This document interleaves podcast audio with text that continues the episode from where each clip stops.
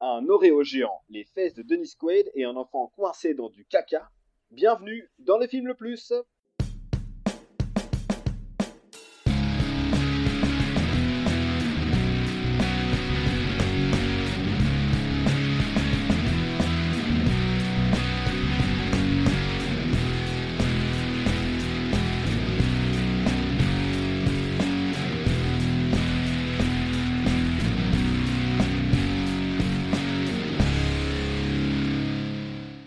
Tous, bienvenue dans le film le plus podcast ciné qui nous permet de découvrir ou de redécouvrir certains films, qu'ils soient bons ou mauvais.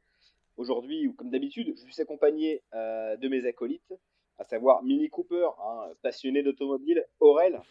C'est moi, salut. Salut, ça va? Ça va et toi la forme? Nickel. Depuis le temps? Ouais, J'ai recha- T'es requinqué? j'ai rechargé les accus, hein, j'étais euh, en Guadeloupe. Et, et Ouais. coucou Pointe-à-Pitre. Allez, premier accent de l'épisode. Plus. Il y avait un accent. Non, non, je l'ai-. Euh, ensuite, on a, on a à nos côtés, comme d'habitude, euh, Mini, euh, Mini Sgeg. J'ai pas trouvé mieux, Alex. Yes. Merci, ça fait toujours plaisir. Ouais. Euh, et et moi-même. Euh, Mini, Mini Mati. C'était euh, le- mon, mon petit surnom, parce que pour les auditeurs qui ne nous voient pas, je suis le, le plus petit des trois et de loin. Comment ça va depuis le dernier épisode? Ben, on est un peu rouillé, ça fait loin. hein. C'était il, y a- il y a C'était- déjà une éternité. Et vous, vous avez fatigué un peu? Pas du tout. Euh, moi, je suis en, Ouais. je suis en, je suis en feu, là. Euh, vous allez voir, c'est la, la programmation qui m'a mis, qui m'a mis en joie. Ah. ouais. Les films t'ont plu? Ouais, ouais, ouais. ouais. De manière générale, les films t'es senti inspiré? plutôt, plutôt plu. Euh, vous, par contre, vous avez l'air dépressif. J'ai l'impression Ah, que pas du tout. l'effet totalement inverse qui s'est produit sur vous.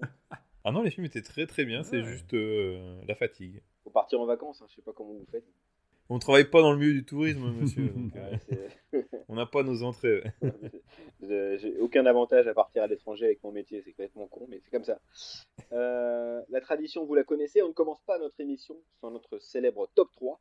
Et aujourd'hui, je vais vous demander votre top 3 de vos films familiaux préférés, enfin les films à regarder en famille préférés.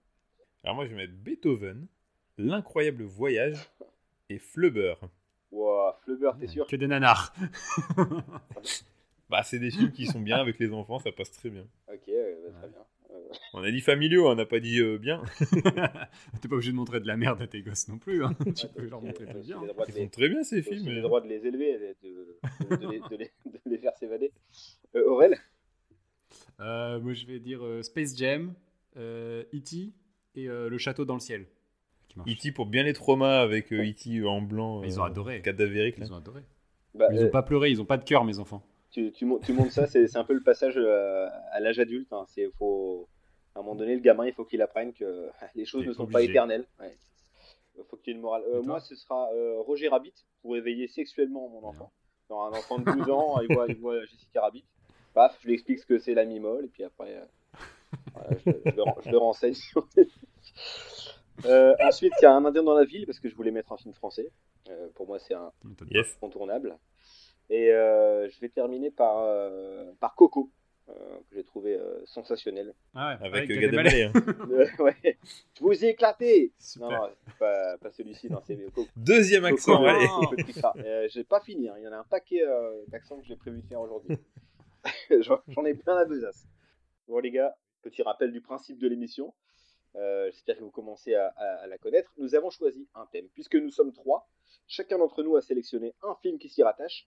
Mes acolytes et moi allons ensuite débattre, confronter ces films selon différents critères, à savoir la réalisation, le scénario, le jeu des acteurs, plus une catégorie bonus qu'on dévoilera ensuite. En fin d'émission, nous devrons déterminer quel est le film le plus, et aujourd'hui, nous voulons savoir quel est le film le plus rikiki.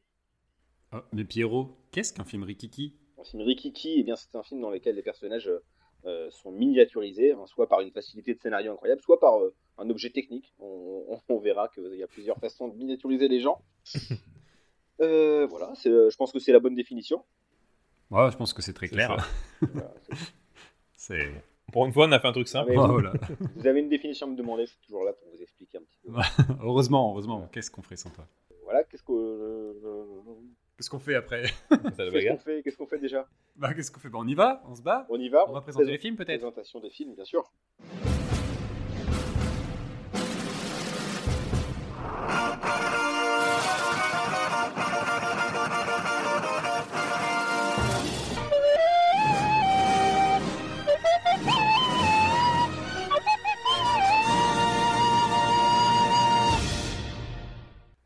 Et ben moi, je vais vous parler de euh, Inner Space, l'aventure intérieure en, en, VF. Donc c'est un film américain sorti chez nous le 16 décembre 87, quelle belle année, réalisé par un certain Joe Dante. Je sais pas si je vous ai déjà parlé de Joe Dante.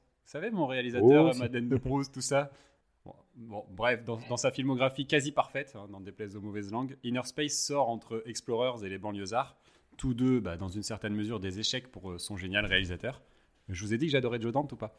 Euh, Bref, le scénario du film est signé euh, officiellement Jeffrey Boam et Chip Proser, à qui l'on doit pour l'un les scénarios de Génération perdue, Indiana Jones et la dernière croisade ou la trilogie L'arme fatale, et pour l'autre le pas très connu Iceman avec Danny Glover, et c'est à peu près tout. La musique, et ça c'est original, est signée Jerry Goldsmith, compositeur, entre autres choses merveilleuses, des bandes originales de films comme Gremlins, Panic sur Florida Beach, Small Soldiers, et plein d'autres films de Joe Dante. Vous savez, ce réalisateur que j'aime bien. Faudrait qu'on en parle un jour. Euh, le film est produit par un certain Steven Spielberg qui a failli divorcer euh, plus tôt que prévu à l'époque lorsqu'il a refusé de donner un rôle à son épouse euh, Amy Irving. Heureusement, ça s'est arrangé et ils ont eu la patience de rester ensemble encore deux années supplémentaires. Au casting, justement, on retrouve un fringant Denis Quaid, 4 ans après euh, Les Dents de la Mer 3 et bien avant euh, L'Enfer du Dimanche ou Fréquence Interdite, pour ne citer que. Euh, en face de lui, on a un Love Interest, hein, une future habituée des comédies romantiques, à savoir Meg Ryan, sortie de Top Gun et pas encore propulsée au rang de l'actrice de film de culte quand, avec Quand Harry rencontre Sally. Et d'ailleurs, bah, les deux acteurs sont tombés amoureux sur le tournage. Mais la personnalité du film, à part euh, Dick Miller qui apparaît dans tous les films du génial Joe Dante, je ne sais pas si je vous ai dit que j'aimais beaucoup Joe Dante, c'est bien évidemment le Jim Carrey des années 80, le wannabe Jerry Lewis, euh, l'homme de presque seulement une décennie, hein, Martin Short, ex-membre du Saturday Night Live, et qui pourtant laissera pas une place indélébile dans l'histoire du cinéma au-delà de son apparition dans Mars Attacks ou de son rôle dans Un Indien à New York, remake d'un Indien dans la ville, t'en parlais justement, avec Tim Seat et les Hornets. lié. Tu vois, tout était écrit. Euh, le film apportera à Joe Dante son seul et unique Oscar, et pas celui de la réalisation ou du meilleur film, parce que ça se saurait si l'Académie avait du goût, mais celui des meilleurs effets spéciaux, forcément avec des noms comme Rob Bottin, donc euh, qu'on a vu sur The Thing, Robocop, Seven, tout ça, et, et Dennis Muren, Terminator 2, Jurassic Park. Est-ce que je dois aller plus loin? Euh, C'est difficile de passer, de passer à côté de ça. Pour un budget de 27 millions de dollars, le film en rapportera 25,8 aux États-Unis et en France, il fera un peu moins de 1,8 million d'entrées. Et donc, c'est un, un grand succès et ce sera toujours un succès ensuite, euh, particulièrement pour les après-midi de jours fériés à la télévision. Comme quoi, les Français sont des personnes de goût, en tout cas dans les années 80. Voilà, c'était ma présentation euh, de l'aventure intérieure d'un certain Joe Dante. Un mec que t'aimes bien, je crois. J'aime assez. Il faudrait qu'on en. Eh, en c'est marrant, je pensais qu'Alex allait te couper pour un jeu de mots pourri sur son nom. Joe Dantiste, c'était le fameux truc d'Alex. Ah, c'est- j'ai même pas pensé. Il est C'est pas fatigué. hein, c'est- il est pas vif ce soir. Je suis en diesel aujourd'hui. Ouais, il, va, il va se chauffer, Ça c'est va bien. venir. Euh, du coup, le film suivant, il me semble que c'est. Non, c'est à moi. bah, c'est à moi. C'est... Moi, je vais vous parler de Chéri, j'ai rétréci les gosses, donc de Joe Johnston. hein. Joe Johnston, euh, petite présentation hein, pour ceux qui ne connaissent pas, c'est le directeur artistique notamment euh, de Star Wars. Euh, il va notamment chapeauter les effets spéciaux. Indiana Jones, donc un grand proche de, de Steven Spielberg. C'est un film sorti en 1990 en France. Au casting, on retrouve surtout Rick Moranis. hein, Rick Moranis, pour ceux qui ne connaissent pas, c'est un acteur surtout connu pour les comédies comme La folle histoire de l'espace de Mel Brooks euh, ou encore La famille Pierre à feu avec John Goodman. Bon, c'est, pas forcément le meilleur, euh, le, le- Ouais. le meilleur passage de sa carrière. T'aurais pu parler de la petite boutique des horreurs ou euh, Ghostbusters. Et Ghostbusters, bien sûr, j'allais, y venir. Ah, excuse-moi. dévance. Le, le, film est doté d'un budget de 18 millions de dollars en rapportant tout 220 millions, énorme succès. Euh, à l'instar du film qu'on qu'on a évoqué précédemment, il remporta aussi des récompenses euh, pour ses effets spéciaux, notamment le BAFTA des meilleurs effets visuels. Euh, il y aura aussi droit à une suite, euh, plusieurs suites même. Chérie, j'ai agrandi le bébé de Randall Kleiser, qui n'est pas une franche réussite. Euh, et donnera aussi lieu à une attraction à Disneyland Paris. Je ne sais pas si vous l'avez testé, c'était euh, Chérie, j'ai rétréci le public. Oui, rétréci le public. Oui, encore, on se faisait éternuer dessus par un chien. Ah ouais, c'était Non, c'était c'est- vachement agréable. Ça, ça avait remplacé à peu près l'attraction de Michael Jackson à l'époque, un truc du genre. Ouais. Ou, euh, Et t'as oublié le téléfilm Chérie, nous avons été rétrécis. Où c'est les parents qui sont rétrécis. Ah oui, ça doit être excellent. Et je crois que c'est sans, c'est sans, c'est sans euh, notre ami Eric Moranis. Si, si, c'est le seul présent. C'est euh, vrai, il est de retour. Aussi au casting, je voulais indiquer qu'il y avait quand même le petit acteur, jeune acteur, Jared Rushton, qui est une figure des années 80, puisque c'est le personnage qui joue dans Big, le meilleur ami de Tom Hanks. Donc c'est les, c'est, c'est les tronches qui nous parlent. Pour le reste du casting, assez passable, à part le, le personnage joué par Matt Frower, qui ressemble furieusement à Looping euh, Oui, dans carrément. touriste. C'est Carrément. le même, c'est la même personne. Euh, voilà, un- Et c'est celui qui tentait de violer euh, Supergirl euh, dans le- Ah oui, l'épisode juste avant. Ah, tout est lié, c'est incroyable. Et je voulais noter aussi qu'à la musique, on, on retrouvait quand même le, le génial musicien James Horner, hein, quand même. Genre, Ah oui. C'est, Magnifique. Le, mari d'Yvette, c'est ça. ma- le mari d'Yvette, exactement, qui a notamment travaillé sur Titanic, un Braveheart, et ou encore euh, Légende d'automne, le masque de Zorro, évidemment. Voilà. Euh, Ouais, c'est une légende. des- Euh. Super épisode de Total Tracks, double, double ou triple épisode sur, consacré à James Horner que je vous conseille. qui, Super podcast. qui est décédé depuis un petit moment, je crois, hein, dans un accident de, d'avion ou d'hélico, je ne sais plus. Voilà, c'est tout ce que j'ai. Voilà, c'est la présentation très, euh, très concise de donc Chérie, j'ai rétréci les gosses. Alex Et il y a une, Ouais. une série télé aussi. hein. Ah, il y a une série télé, oui, c'est vrai. Ah oui, c'est vrai, ouais. Il n'y a pas eu un dessin animé aussi? Non, je confonds avec le générique d'intro peut-être. Hmm, Alors moi j'ai cru, qu'il- pas cru qu'il y avait eu un dessin animé, mais en fait, j'ai l'impression que je confonds le dessin animé Retour vers le futur et celui-ci parce qu'il y a la présence d'un chien et des gamins euh, Mm. qui s'amusent à jouer aux scientifiques et il y a des personnages qui se ressemblent beaucoup. On dirait qu'ils ont emprunté à ces, à ces- à ces univers. Faut aussi dire que c'est une production Disney, c'est important. Euh, ça aura son importance dans le traitement de, de- de- de cette fiction. Et t'as pas parlé des, des scénaristes, mais euh, c'est deux scénaristes euh, spécialistes de- du cinéma d'horreur. Ah ouais, elle est folle l'histoire, n'empêche de. Stuart de- Gordon et Brian Yuzna euh, qui sont euh, voilà qui ont travaillé sur des films comme Fortress avec Christophe Lambert, Reanimator ou Le Dentiste. On en parlait tout à l'heure. Du coup, j'enchaîne. je- Le troisième et dernier film dont on va parler ce soir, ça sera Le Petit Monde des Borrowers, film anglo-américain réalisé par Peter Hewitt et sorti en 1998. À la base, les Borrowers ont été créés en 1952 dans une série de romans écrits par Mary Norton. Il y aura au final 5 tomes et dont le dernier sortira en 1982. Le film Petit Monde de Borrowers c'est déjà la troisième adaptation live après deux téléfilms en, 70, en 73 et 92 pour la NBC ou encore la BBC. Peter Hewitt, réalisateur anglais assez méconnu mais qui a commencé sa carrière en 91 avec euh, le film La suite des aventures de Bill et Ted avec Kenny Reeves Hmm. et qui depuis n'a cessé de nous abreuvoir de pépites telles que Tom et Huck, un film sur Tom Sawyer, le film Garfield en 2004, un téléfilm Maman la maison est hantée, dans la même veine que Maman j'ai raté l'avion, mais avec une maison hantée apparemment. Un pl-. Il a, il a commis, il a commis quelques erreurs, ce monsieur, on dirait, non? Oui, très très peu. Un plan d'enfer avec Christopher Walken et Morgan Freeman Ouh, sur l'histoire de gardiens de musée qui décident de garder des œuvres d'art pour eux. Mais lors de mes recherches, j'ai aussi découvert que ce cher Peter est responsable du film Plein Gaz, dont il est également le scénariste. Euh, Connaissez-vous Plein Gaz ou alors Thunderpants dans la langue de Shakespeare? Est-ce que ça vous parle? Ça fait penser à un film avec Vincent Lagaffe ou avec José Garcia. C'est un titre où, dans lequel il pourrait jouer. Je voulais le résumer quand même parce que ça m'a.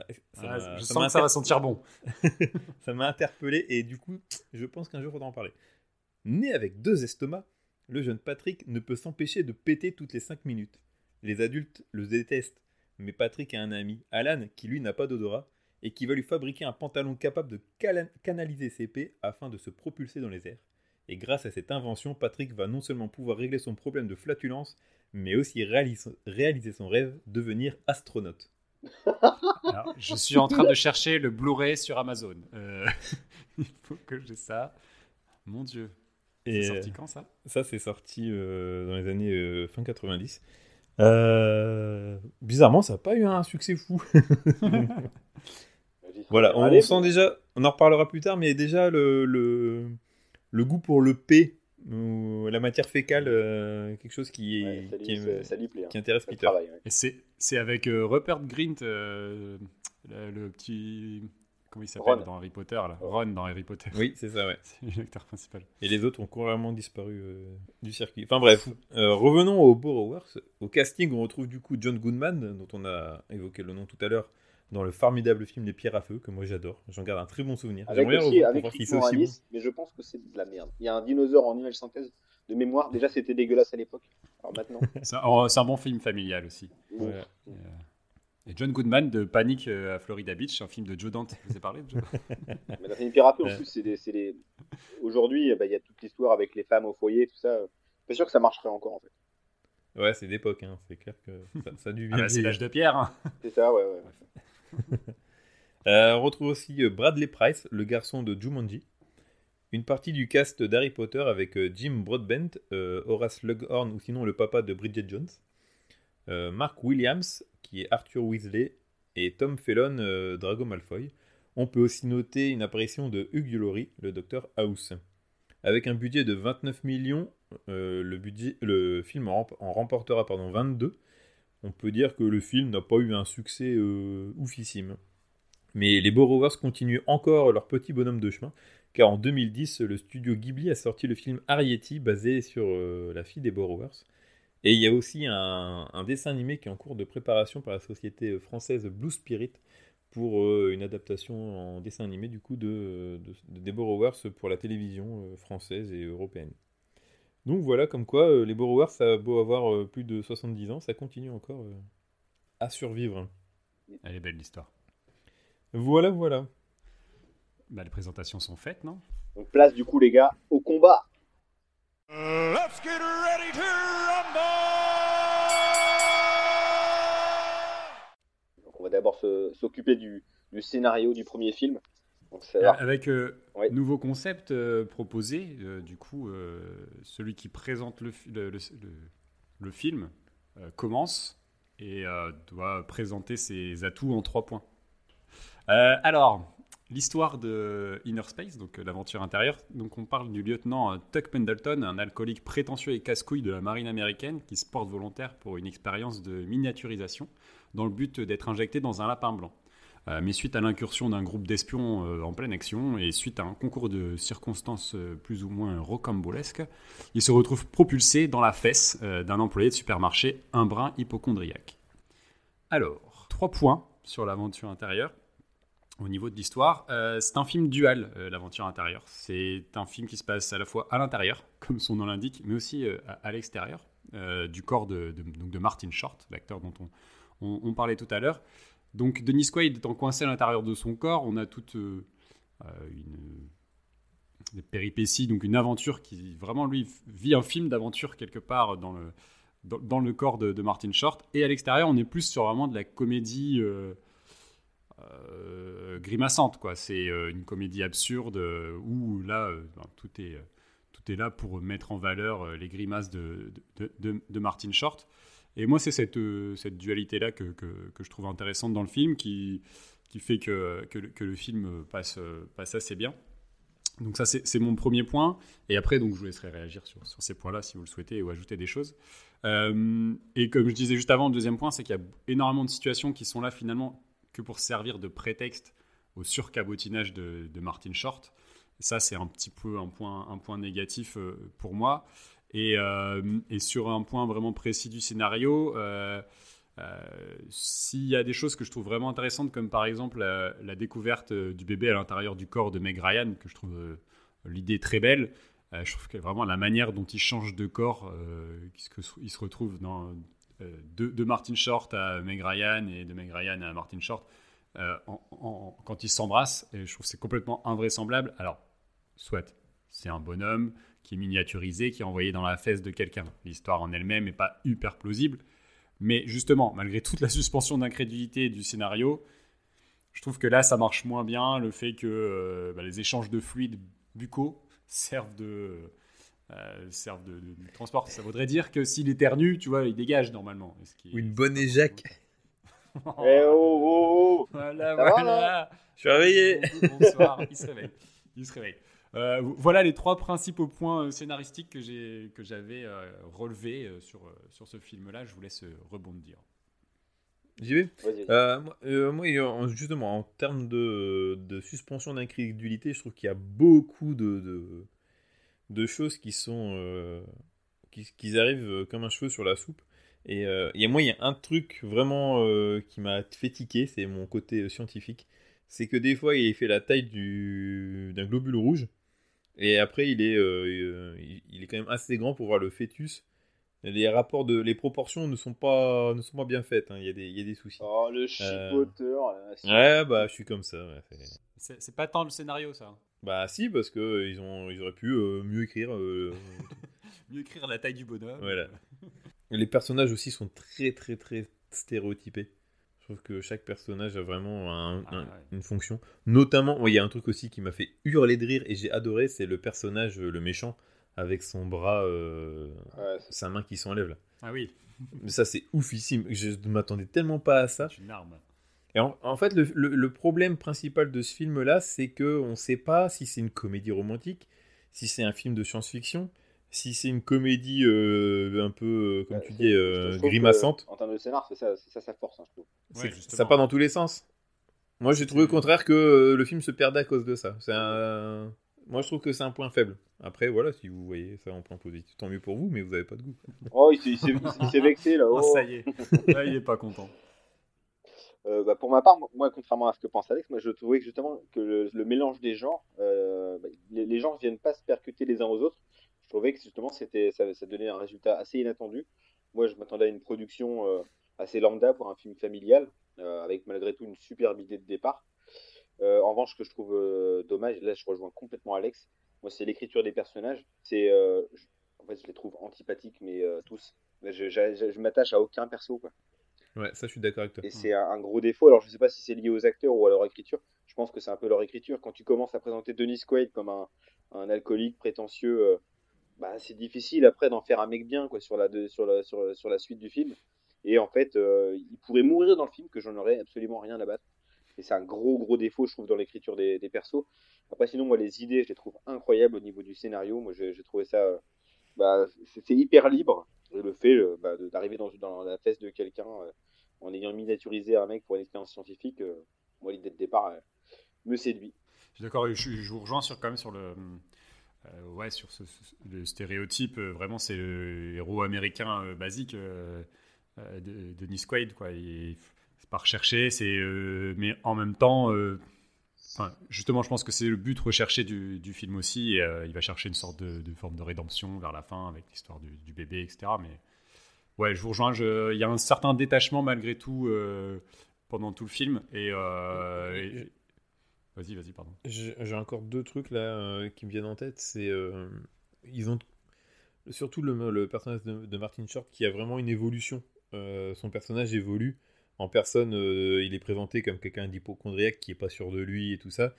Et euh, le fait d'avoir cette petite voix intérieure, parce qu'il y a tout ça aussi, tout ce, ce stratagème, ça en termes de scénario, euh, le fait que Dennis Quaid peut voir, parce qu'il est dans une, en fait il est rétréci mais il est dans une machine, et cette machine arrive à euh, piquer le nerf optique.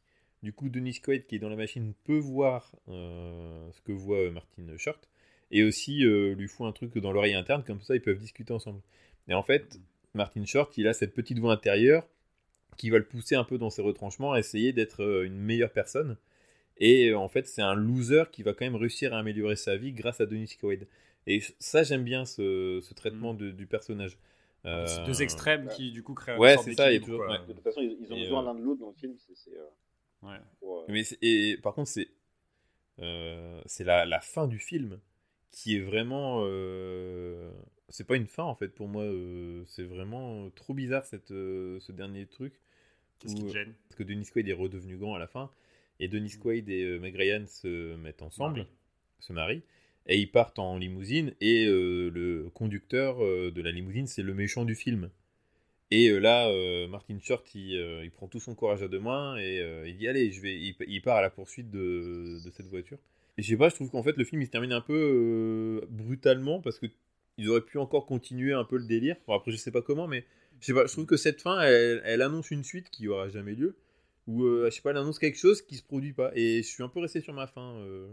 Je l'ai pas vu comme toi en fait. Je pense que justement c'est vraiment là un aspect comédie qu'il voulait donner en disant euh, ah bah euh, ça y est on pense que tout est bien qui finit bien et puis ah, c'est reparti et cette fois-ci c'est euh, Martin Short qui a complètement changé et vous voyez maintenant il est prêt à Ouais, aller à l'aventure et du coup ça va bien se passer en fait tu sais il y a, c'est- il y a pas de pour moi, c'est- pour moi c'est ça qu'il veut qu'il veut qu'il veut exprimer Je quoi. trouvais que ça, ça avait un peu rien à voir avec tout le reste, mais euh, ouais, je sais pas, j'ai pas trouvé ça fou la, la fin non plus. Ouais. Et moi ce qui m'a vraiment gêné par contre j'ai pas mis dans les points mais c'est le, le triangle amoureux qui se crée Oui. Euh, puisque du coup Martin Short euh, essaye un petit peu de se rapprocher de Meg Ryan, il l'embrasse, justement on en parlait, et ça ça marche pas du tout en fait. Et euh, c'est plus ça que j'ai trouvé un peu, un, un peu en trop dans, dans l'histoire. pour revenir au côté des méchants et tout ça, c'est vraiment une surcouche de, de scénario qui arrive, qui est juste là pour mettre des scènes d'action qui n'auraient peut-être pas forcément lieu d'être, tu vois. C'est vraiment typiquement années 80, je trouve, les méchants en plus. euh, le gars avec son cigare et sa grosse euh, fourrure, le, le bras droit. euh, Le bras robotique du, Ouais, avec une sub- une- un mini mulet. Il a une mini coupe mulet très très saillante. ah oui. La, la méchante aussi, très froide. ils sont tous vraiment, pour le coup, les méchants. ils rentrent chacun dans une case et ils n'en sortent pas. Quoi. Et ils sont un peu cons parce qu'à la fin, ils se font un peu mini- miniaturiser en mode euh, enfant, euh, comme dans Ant-Man. Je trouve qu'il y a beaucoup de, de similitudes dans, dans Ant-Man en termes de- de- d'avoir pris deux trois idées, tu vois. Dans Ant-Man, Ant-Man 2, il, se fait à moitié rétrécir euh, Ant-Man si et il a taille d'un enfant. Si tu l'as vu en pensant voir une sorte de Ant-Man, euh, t'es parti sur un, un mauvais pied. Moi, en fait, je l'ai regardé en me disant que ça allait être dans, la- dans les, dans les mêmes films de la mouvance, style les films vraiment fun des années 80, style Retour vers le futur, des films avec une certaine Ouais. créativité, mais avec aussi voilà, des personnages qui, euh, qui sont un peu clichés, qui, euh, qui sont un peu caricaturaux. Et donc, là-dessus, ça m'a ça m'a pas trop dérangé. Moi, le problème, c'est que j'arrive pas à m'attacher au perso. Là-dessus où je suis resté euh, en dehors. Mais c'est vraiment un film très années 80 quoi. Ah et ouais, euh, je l'avais vu, euh, comme tu dis, euh, comme tu as dit tout à l'heure, Aurélien, euh, sur M6. Ça passait euh, régulièrement. Enfin, 14 juillet ou un jeudi de l'Ascension. Et, euh, et j'ai surtout c'était cette imagerie à l'intérieur du corps et euh, qui me Ouais. fait des fois penser au film euh, avec John Travolta, euh, Allô maman ici bébé. Ah oui, Ça fait penser au bus magique, c'est tout. il était une fois la vie. Oui, il aller, une hein. fois la vie, ouais. Tous ces trucs qui se passent à l'intérieur du corps humain. ouais. Ah, mais surtout le bus magique quand même. C'est vrai. C'est vrai. Mais il pas- ils n'allaient pas que à l'intérieur du corps humain. Ouais, mais ils allaient, en- Du corps, ils, ils y allaient souvent quand même. hein. Ils étaient quand même euh, souvent ils allaient dans un qui a un petit, trou- il y a un petit anus, boum, un petit orifice quelque Ouais. part. Ouais, c'était des petits coquins. hein. On n'en parle pas assez. Euh, voilà. Vous aviez d'autres choses à dire? Bon, non, c'est Non. non, globalement c'est plaisant quoi comme film. euh, Ça, l'hi- l'histoire est assez euh, farfelue, j'ai envie de dire. Ah, retour de Monsieur Farfelu. Il est toujours là. Il est toujours là, et encore changé de voix en plus. et, et, euh, non, mais, mais ouais, tu passes un bon moment, mais euh, ça part un peu dans tous les sens. Quoi. Ça, c'est vraiment le côté euh, maths, science d'Alex. Faut que tout soit Ça. bien rangé. Ouais, Ou même vrai. son côté chez son côté son maniaque. côté maniaque. c'est autre chose. Hop, une miette, bim, aspirateur de table. Ouais, c'est très rapide. Et ouais, c'est ma vie. Je vous emmerde. bon, ben, euh, si, c'est- si on a fait le tour, on peut passer au scénario suivant. Alors, donc, euh, chérie, j'ai rétréci les gosses. Ou je vais tenter en anglais. Honey, I shrunk the kids. Allez, prenez-en de la graine. Hein, Alex, là. Alors, euh, le scénario, donc on y suit l'histoire de la famille Zalinski et, et de leurs voisins, les Thompson. Alors, le père de la famille Zalinski, c'est Wayne, qui est inventeur. Il passe l'essentiel de son temps dans son grenier transformé en laboratoire, au grand désespoir de sa famille, qu'il délaisse pour le coup et de ses voisins à qui il casse les couilles à faire du bruit en permanence. La dernière invention de Wayne est une mystérieuse machine capable de miniaturiser les objets ou toutes sortes de matières organiques. Un jour, le cassos du quartier, Ron, le fils des voisins Thompson, euh, envoie sa balle de baseball à travers la fenêtre du grenier des Alinsky. Cette balle vient percuter et actionne l'invention de Wayne. Les enfants montent au grenier pour récupérer la balle et la machine, actionnée, les miniaturise. Jetés à la poubelle par mégarde par le, par le papa Zalinski, ils atterrissent dans le jardin où un monde plein d'aventures et hostile les attend. T'en T'as bien résumé la moitié du film. Ah bah non, mais attendez, tout le monde l'a vu celui-là. Attends, j'ai pas, pas raconté la fin. Les Cheerios et tout, j'ai pas tout dire. On va y venir peut-être. Euh, alors pour moi, le film, euh, en plus d'être une super comédie fa- familiale, euh, enfin, au niveau du scénario, j'ai trouvé, super bien construit et, comment dire, hy- hyper évolutif. On y voit d'abord deux familles hein, qui sont, qui s'entendent pas très bien pour le coup, et on y voit aussi des enfants qui ont, qui ont tous des difficultés dans différents, dans différents domaines et qui, une fois miniaturisés dans la pelouse du coup des jardins des, des Alinsky, vont, vont faire face soit, à leur peur, soit vont faire, devoir faire preuve de, courage, d'unité. Et du coup, euh, comme souvent dans ces films-là, les films des années 80, on voit des enfants, comme dans les Goonies par exemple, bah, c'est souvent une sorte de, rite de passage, euh, pas à l'âge adulte, mais euh, vers une certaine maturité. Donc ça, c'est un peu attendu lorsque tu vois que c'est un cast composé uniquement d'enfants et d'ados. Mais pour le coup, ça m'a, ça m'a pas déplu. L'écriture des parents, par contre, je la trouve, je la trouve complètement irresponsable, les parents. Je les trouve horriblissimes et il faut les mettre en prison. Ils sont très dangereux, en fait. hein. La DAS, appelez la DAS. hein. J'ai trouvé, ça- j'ai hyper inquiétant. Euh, pareil, un inventeur comme ça, c'est prison. Je suis un peu radical, hein. j'ai utilisé plusieurs fois le mot prison, mais euh, je pense que ce serait utile. Euh, et puis non, sinon, le- l'enchaînement des gags, des scènes il y a aussi des scènes d'émotion. L'ai trouvé super bien équilibré. Et je- j'en doutais parce que dans mes souvenirs, le film était un peu était plus fade que ça. Et euh, j'ai trouvé, j'ai trouvé le scénario hyper intelligent, hyper bien construit. Et, euh, et les personnages, pour le coup, que j'ai trouvé quand même attachants par rapport au film précédent. Euh, moi, les enfants, euh, je suis, euh, je m'identifie à certains d'entre eux. Mais par contre, voilà, les parents, c'est pas possible. Là, c'est c'est- c'est interdit. Là. Le mec qui a écrit ça, il est complètement fou. Qu'en avez-vous pensé, vous, sur le, sur le scénar là? Euh, bah, on- on- il y a un rapprochement qui se fait assez facilement, bah, déjà par le côté euh, rétrécissement euh, de manière scientifique, mais surtout que euh, c'est pareil, en fait, on a, on a deux situations en parallèle. On a celle des enfants qui sont miniaturisés, qui sont euh, soumis au danger à fond. Et qui euh, sont du et, coup euh, hyper débrouillards comparé aux parents. Qui ouais, sont voilà, et les parents. normale qui- et qui tâtonnent. Quoi. Et en fait, c'est bah, encore une fois, c'est une- un film d'aventure pour les petits, c'est une comédie pour les parents parce que tu les vois, euh, tu sais, en train de, sur un, un portique, euh, en train de, de chercher avec une loupe, etc. Enfin, toutes des situations vraiment de comédie où les voisins regardent, se demandent ce qui se passe. Euh, tout est, on est vraiment plus dans la comédie sur ce côté-là et ça, c'est quelque chose qui m'a toujours plu enfant, même si je préférais le côté aventure, euh, le côté Goonies, euh, comme, comme tu disais. Et puis. l'idée de confronter comme ça deux fratries qui sont un peu opposées et qui doivent s'unir justement dans, dans l'adversité, tout ça, c'est des choses pareilles. Dans l'enfance, ça te parle aussi beaucoup en fait.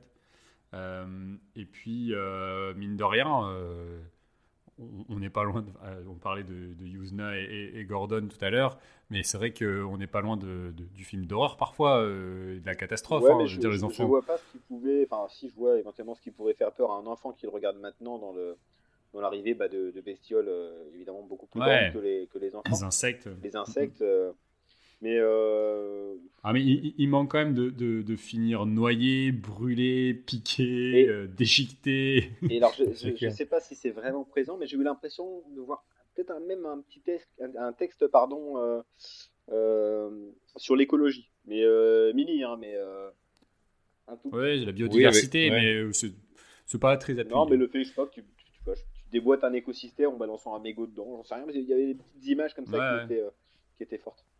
Non, mais si, c'est top. Ça, c'est excellent, justement, de voir tout, tout devient danger. euh, euh, le moindre objet euh, du quotidien devient hyper dangereux dans, ce type de situation-là. Et c'était c'est une thématique. Alors, il y a un film que j'ai failli vous proposer, qui, était vraiment en décalage avec le reste, c'est L'homme qui rétrécit de Jack Arnold. Donc, c'est un, un- un vieux film en noir et blanc, et c'était un peu les premiers, c'est les prémices de tous ces films-là qui sont qui étaient beaucoup inspirés. C'est un film qui est assez culte et euh, justement où euh, bah, tout le moindre, les moindres objets de- devenaient hyper dangereux.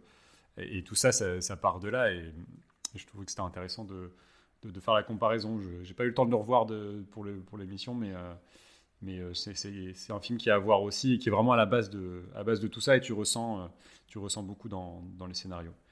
Mais, C'est- vrai, c'est vrai quand tu le dis, l'enchaînement en effet entre les parties comiques et aventure, elles, sont, elles sont très bien équilibrées. C'est-à-dire que lorsque. C'est vrai que c'est- plus l'aventure qu'on aurait tendance à, à aimer suivre. Et au final, lorsque euh, il y, a, y y y cet enchaînement, on n'a pas forcément hâte de revenir à l'aventure parce que c'est euh, plutôt efficace, notamment. Ouais, la- Ça ajoute de la légèreté Ouais, aussi. C'est d'un souffle. Et puis tu as aussi Et, l'impression euh, avec ces scènes de comédie bah, qu'il peut presque rien leur arriver. Donc du coup, ça, Oui, ça- c'est ça ça. désamorce aussi parfois euh, un peu le drame, mais c'est- un film dédié à la famille et aux enfants, donc c'est Ouais. c'est- c'est normal. Et c'est c'est dur pour moi de juger parce que c'est vraiment euh, et très clairement un film euh, doudou d'enfance. euh, euh, voilà, c'est euh, c'est vraiment le film où euh, bah, tu le mets, tu es sur des rails et tu connais et euh, tu, tu te sens bien dedans et tu sais très bien que tout va bien se passer, tu sais. Donc euh, c'est assez difficile de, de le juger en fait aujourd'hui, je trouve. Et puis voilà, c'est C'est- c'est- c'est- c'est- alors, c'est pas le scénario de Joe Johnston, mais euh, c'est un- c'est- on verra plus tard que c'est quelqu'un qui, Ouais, qui, euh, qui kiffe cet univers-là, s'adresser à ce public-là en particulier. c'est clair. Bah ouais, je vais revenir euh, sur ce que tu disais, Pierre. Je suis tout à fait d'accord avec toi sur euh, l'histoire du, du passage un peu à l'âge adulte. Et, euh, et effectivement, tu te, t'es obligé, dans les quatre enfants, t'es obligé de t'identifier au moins à un personnage, quoi, parce que... Toi, t'es qui, toi? T'es le petit gars qui Euh, balance sa balle dans, le- dans, la, dans la fenêtre? Non, non, je serais justement le petit Zalinski. Qui a lunettes. Ouais. Ah oui, bah oui. Et, euh, et, euh, non, non, c'est- c'est- je trouve que ce qui est très très bien, c'est que tous les personnages, ils évoluent. Ils ont tous une évolution, euh, et même les relations avec le père qui, euh, qui veut que son fils soit un, fasse du sport, et lui, euh, il est pas trop là-dedans, et au final, euh, avec cette aventure, il va un peu comprendre que son fils, bon ok, il est pas fait pas de sportif, ou il aime pas aller à la pêche, et voilà, c'est comme ça. Ça aussi, ça te parle. Et euh, mais euh, ça, j'aime vraiment bien. Et du coup, je pense que c'est ça aussi que le film euh, marche très bien. C'est que euh, les personnages, ils ont vraiment une, euh, Une fonction qui évolue. Et euh, comme vous disiez aussi, c'est. euh, On dirait presque un truc de John Hughes, style Breakfast Club, euh, sur la première partie du film, avec un Ouais, où tu vois toutes leurs difficultés, la présentation, elle est plus sommaire que John Hughes, et puis c'est un peu plus cliché, mais il y a cette ambiance-là, ou, ou Ferris Bueller, où tu as des trucs Mm. qui, qui fonctionnent un peu de la même façon, je trouve. Ce que j'aime bien aussi, c'est que dès le début du film, il te présente la famille Zalinski avec toutes les inventions qui sont foireuses. Et du coup, tu sais tout de suite que ça va mal se passer. Quoi. Il y a... Toutes les inventions euh, sont faites briquet de Un broc. peu comme les Gremlins, Euh, de Joe Dante, encore une fois. Oh Ah. oui. Je vous ai déjà parlé de Jordan. Mais c'était la mode à l'époque, hein. t'avais Doc, tout ça, les inventeurs euh, foufou. euh. Ouais, c'est un peu le dernier d'ailleurs. hein, euh, Celui-là. Zalinski, ouais. un Mais c'était ouais. vraiment euh, les, les prémices des geeks qui étaient encore vus un peu comme des euh, Géo trouve tout. euh. Non, il y avait aussi le film Le Clone avec Elise Moon et Dieudonné, où euh, Elise Moon fabrique euh, un clone, mais finalement c'est Dieudonné. Ah oui, Ah ce ouais. film il était fou. oui. oh, les souvenirs qui reviennent. Ça, c'est un film que j'avais trouvé. euh, ma mère travaillait en rectorat, il y avait un vidéoclub du rectorat pour voir les films. C'était le meilleur film dans du rectorat, hein, le, le clone. Ce que j'aime bien aussi, c'est euh, maintenant, en tant que le voix, c'est ça, c'est qu'il y a le film pour enfants, avec l'hi- l'histoire de, euh, comme vous disiez, de- d'aventure dans, dans, dans la jungle qui est en fait euh, la, la pelouse euh, du jardin. Et maintenant, en tant qu'adulte, tu vois aussi le, le, le conflit entre le papa euh, dé- désordonné et la maman avec sa charge mentale.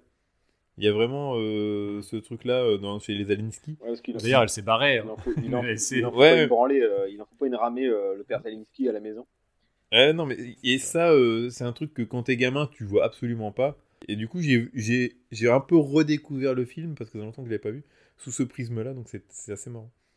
Après, euh, voilà, tout marche très bien et le film en fait s'enchaîne. Il dure pas si longtemps que ça, il dure une heure et demie, je crois. Et euh, ça s'enchaîne à un rythme, tu t'ennuies pas une seule seconde. C'est vraiment un film, comme tu dis, c'est un film doudou et c'est un plaisir à regarder à chaque fois. Enfin, euh, même si tu connais le film par cœur, C'est deux fois que je le toujours, euh, en six mois. C'est agréable, erreur, hein. Je l'avais regardé, je l'avais regardé avant même, qu'on- avant même de savoir qu'on allait se parler de celui-ci il y a 5-6 mois. Et là, je l'ai revu sans, sans aucun souci. Quoi. Donc, c'est, euh, Ouais, ça passe toujours bien. ouais.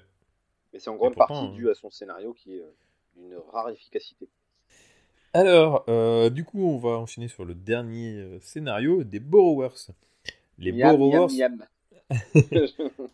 petits humains de 15 cm vivant cachés dans la maison de la famille Lender, vont bien malgré eux euh, aider Pete, le fils des Lender, à déjouer les plans du, doc- du Hocus Potter, un notaire bien décidé à détruire leur maison. C'est un avocat. Ouais, c'est un- il, fait, il fait plein de trucs, quoi. Oh, c'est un lawyer, quoi. C'est Ouais. c'est pas très clair. Il fait beaucoup trop de choses, on le verra après. ouais. Il sait beaucoup de trucs. C'est- C'est c'est pas sympa de me laisser trois points positifs. euh. Pas obligé. Et c'est pas forcément positif, hein. C'est trois Ah. points. Euh, je trouve que ça, s'enchaîne très très très vite. Le méchant, il est expédié euh, en 10 secondes, tu vois que c'est le méchant. Il n'y a pas de chichi en fait. Le film, vraiment, tu sens qu'il est pensé pour les enfants qui n'ont pas forcément beaucoup d'attention. Et du coup, il faut que ça s'enchaîne, ça s'enchaîne. Pour les enfants Et- hyperactifs. Ouais, carrément. Mais euh, franchement, ça, c'est le truc qui m'a vraiment marqué, c'est il n'y a pas de temps mort. Après, Le mec est inspiré par son film. après euh, voilà. En fait, je l'avais jamais vu ce film. Euh, je l'avais toujours euh, vu la, la jaquette.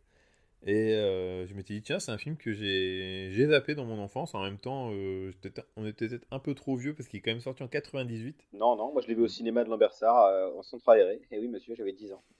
Waouh. Et à l'époque, j'avais déjà le recul pour dire Eh ben, c'était. J'ai vu mieux. Voilà. Euh, après, en- les, les personnages sont. Là, pour, on peut parler cliché aussi. euh, c'est quand même très cliché avec le dératiseur euh, camion de glace. Là. John Goodman qui est, qui est très méchant. Les parents, par contre, les parents de Lender, Mm. qui sont Ah, vraiment inexistants en fait dans le film. Ils ont, ils ont quoi une, deux, phra- deux phrases dans, dans tout le film. C'est vraiment l'enfant euh, qui, qui gère la, plus la, la, la maison, mais euh, enfin je sais pas. Il y a des, des gros problèmes au niveau des personnages euh, en termes de- d'écriture. Le, le flic euh, incarné par Hugh Laurie qui arrive et qui vient juste faire chier le monde pour un peu retarder malgré, malgré lui les, les méchants. Je trouve que tout est mal, pas très bien écrit. en fait. Ah ouais, non, c'est, c'est, c'est un, c'est un torche-cul, hein, le scénario. hein, c'est... Il y a pas... Y a... Non, mais c'est, très... Enfin, euh, c'est vrai que le point fort du film, c'est qu'en effet, tout s'enchaîne et euh, tout, est, tout est très bien rythmé au niveau de l'histoire. euh, tout Ça, ouais, bien. Mais parfois, c'est par des solutions de facilité, tu l'évoquais, avec notamment euh, Hugh Glory qui arrive comme un cheveu sur la soupe. Tu vois même pas venir, euh, Il y pourquoi a plusieurs reprises en plus hein, Ouais. qui arrivent vraiment histoire de, euh, de un peu contrecarrer les plans. Euh. explication, c'est pas, pas, pas intelligemment fait en fait. Ouais, non, c'est ça. souci. Après, euh, sur l'écriture des personnages, euh, ouais, ils me, sont, ils me sont tous sympathiques et c'est même le problème, c'est que même le méchant, ils arrivent à me le, rend- à me le rendre sympathique. Euh, Il y a une vibe un peu le méchant à la Ma- Maman, j'ai raté l'avion. Oui, parce qu'ils s'en prennent plein la Tu vois, il s'en gueule, prend plein la gueule et euh, il fait un peu des grimaces. J'ai un peu retrouvé cette vibe euh, sur la manière dont il est puis- traité. Et puis à la, à la fin, il a presque du respect pour ses adversaires. Tu sais, il y a, il y a quand même une sorte, il a, il a une sorte de rédemption, une mini rédemption à la toute. fin. Enfin, ouais. je- Les, les parents, putain, c'est vrai qu'ils sont inexistants, mais tu mets des, non, mais tu mets des, des, des pantins à la place, c'est la même chose. c'est une catastrophe. Ça, c'est, ça, c'est, ça, c'est quasiment purement l'écriture. hein. Les dialogues, ils, ils- inexistants. Il n'y a pas de dialogue entre les parents, c'est un truc de fou. Ouais, non, les parents et l'enfant, ils ont, ils ont pas la même vie. Quoi. Ouais, limite, il serre la main à son fils, quoi. On, est, on est presque dans cette relation-là. C'est très particulier. Je vous trouve vachement dur en fait. Euh, après, euh, il faut le prendre pour ce que c'est. Moi, je trouve que c'est, euh, en fait, c'est un cartoon le film. C'est ni plus ni moins qu'un cartoon. C'est un Tom et Jerry. Tu parles du méchant. Il est, il est écrit. euh, ouais, il arrive. Je suis méchant. Je suis véreux. J'ai mon cigare. Non, mais ça, c'est, bien. Ça, j'aime bien. Très- tu vois, assumé et tout ça. En tout cas, pour les enfants, c'est vrai qu'on comprend tout de suite. quoi. Il n'y a pas besoin de. Ah, de- mais- en fait, je-. Mais je pense qu'en fait, ça, ça se veut pas plus que ça. Et je trouve que le film n'a pas la prétention d'être autre chose qu'une comédie familiale euh, cartoonesque. C'est vraiment, tout est cartoon. C'est le, là, quand ils sont dans la maison, John Goodman avec le dératiseur et qui cherche les enfants euh, euh, partout et qui finalement, euh, bah, John Goodman, il se fait électrocuter, etc. Tout ça, en fait, c'est c'est Tom et Jerry, c'est Bip Bip et le coyote, c'est Ouais, c'est vrai, ouais. c'est Titi et Sylvestre. Et je trouve ça, c'est- vraiment appréciable. Enfin, moi, j'ai- je l'ai pris pour ce que c'était et je me suis vraiment bien marré par rapport à ça. Donc, je trouve que c'est peut- cool. Alors peut-être qu'ils auraient dû aller encore plus là-dedans. C'est-à-dire que moi, Hugh Glory, sort du cartoon, euh, le- le- les, les parents aussi. Je sais pas, il y a, y a- il y a Bah, des personnages justement, qui sont trop, trop invisibles ou trop, trop mous. bah, il rêve comme le. Laurie, il est un peu bené, tu sais, il est un peu genre, euh, c'est euh, fonctionnaire de police euh, dans son truc. euh, Ouais, il a qu'un qui- rôle, qui- c'est vraiment le, le, un ouais, peu le C'est ça, c'est ça, et du coup, euh, bah, il, est, il, il a son utilité dans le film quand même. Je trouve que ça, c'était, vraiment rigolo. Et puis, il y a le côté Home Alone, euh, Maman, j'ai raté l'avion, dont tu parlais. Euh, le gamin, dès le début, tu vois un peu tous les pièges qu'il fait, etc. Puis, euh, euh, tu, c'est, c'est- ça va être un peu utilisé ensuite par les, par les borrowers aussi. Je trouve que ce côté-là, justement, machinerie, pièges, etc., qui est vraiment, qui est vraiment rigolo. Moi, ça m'a. Je trouve que c'est assez. Je m'attendais pas à ça. Je l'avais vu il y a longtemps. Je m'en rappelais pas du tout. Et en le revoyant, je me suis dit, voilà, ça va être le pire de tous. Et en fait, bah, ça, et puis d'autres éléments qui, qui sont plus euh, sur la réalisation et la direction artistique que je trouvais vraiment sympa, dont on parlera après. Mais euh, ce côté-là est vraiment cartoonesque. euh, fait que le, le film m'a paru vraiment plaisant de, de- de- de A à Z et il s'assume vraiment comme tel et il y a ce côté Ah. humour scato dont tu parlais tout à l'heure aussi Ouais, bah ça, euh, merci Peter. hein, euh, le, le, le gamin qui tombe dans le caca ou euh, le, le chien qui fait des le proutes. chien qui pète Voilà, c'est. On sent que Pete, euh, il a la fibre pour Ah, ça. il aime ça, bien. ça, ça, il y a- il y a le nez pour ça. ça c'est sûr Ouais, après, euh, pour revenir sur ce que tu disais, Aurel, euh, euh, moi, je, moi je pense qu'il va pas du coup suffisamment dans le dans l'aspect dans l'aspect euh, cartoon, parce que enfin, je, je l'ai- je- je- en fait, ça, ça- ça se ressent, mais je sais pas, c'est c'est- pas suffisant peut-être. Alors peut-être qu'il manque un mec comme Jim Carrey dedans. Alors là, c'est c'est plus le, pour le problème des acteurs. Mais Moi, je trouve que justement, le grand méchant, euh, je voyais pas d'autre que John Goodman. Je trouve qu'il Oui, là, il passe bien, ouais. euh, Et, et- mais même, tu vois, l'arme du dératiseur, etc., tout ça, c'est vraiment. euh, c'est du cartoon, Ouais, bien c'est des trucs qui n'existent pas. Et, euh, Et je trouve que c'est. la scène dans la laiterie aussi. Ouais. Vu que le film est rapide, il y a des choses qui arrivent très vite. À un moment, la fille euh, Arietti, euh, la, la fille Borrowers, euh, se retrouve euh, perdue euh, dans la ville. Et euh, il y a un mec, un autre Borrowers, qui arrive de nulle part, qui l'emmène euh, dans un chausson euh, turbo propulsé dans une gouttière. là. Et ça arrive comme ça. Ok, d'accord. Après, ils arrivent dans le truc de la laiterie. Pourquoi le, le truc de, des, du lait? Pourquoi, pourquoi c'est ces scènes? Enfin, j'ai du mal en fait à comprendre. euh, Si, parce qu'il La tombe dans logique. une bouteille de lait. oui, mais il connaît tous les euh, souterrains Quand t'écris le scénario, pourquoi, pourquoi cet endroit-là spécifiquement Enfin, Bah, parce que c'est pas. peut-être le côté euh, british du film aussi. ouais, Ouais, peut-être. le ouais. Milkman, tu sais, c'est.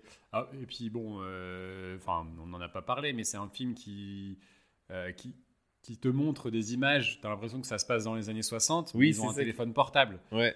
Mais euh, bah, moi, je la- trouve la- que c'est un bon parti pris. la quoi. ville, elle, elle est un petit peu, euh, elle est un petit peu fantasmée. On, on voit des sortes un de dirigeables. on- il y a- Il y a un côté un peu steampunk euh, au rabais, je trouve, euh, dans, dans l'univers. C'est vraiment, ouais. je- bah, le film, il a des années. Enfin, les, le- les romans datent des années 50.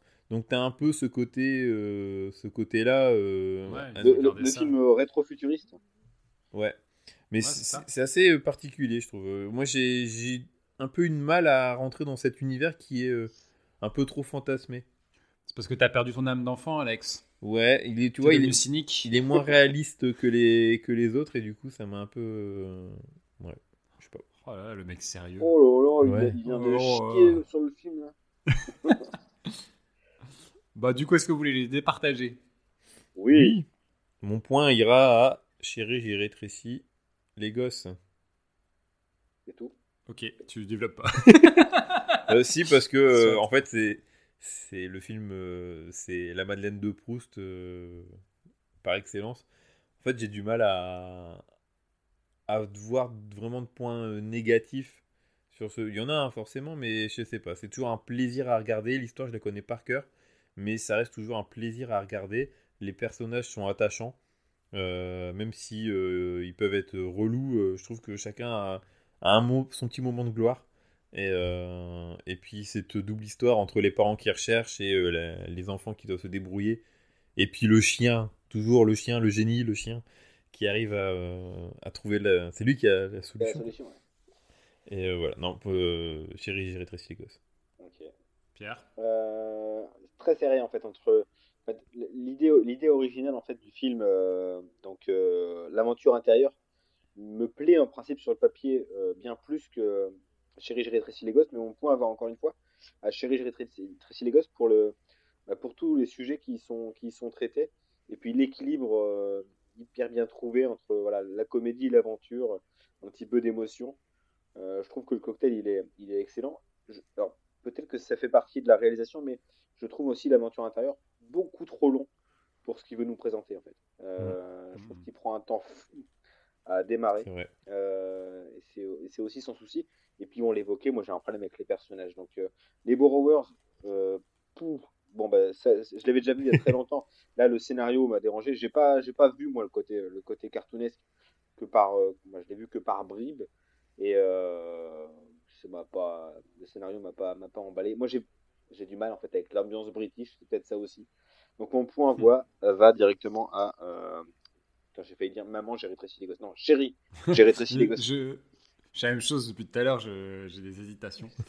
Euh, ok, c'est pas facile, c'est pas facile. euh, franchement, j'avais envie de donner mon point aux Borrowers pour le côté cartoon. Bah, Euh, mais euh, vu qu'on l'a défoncé.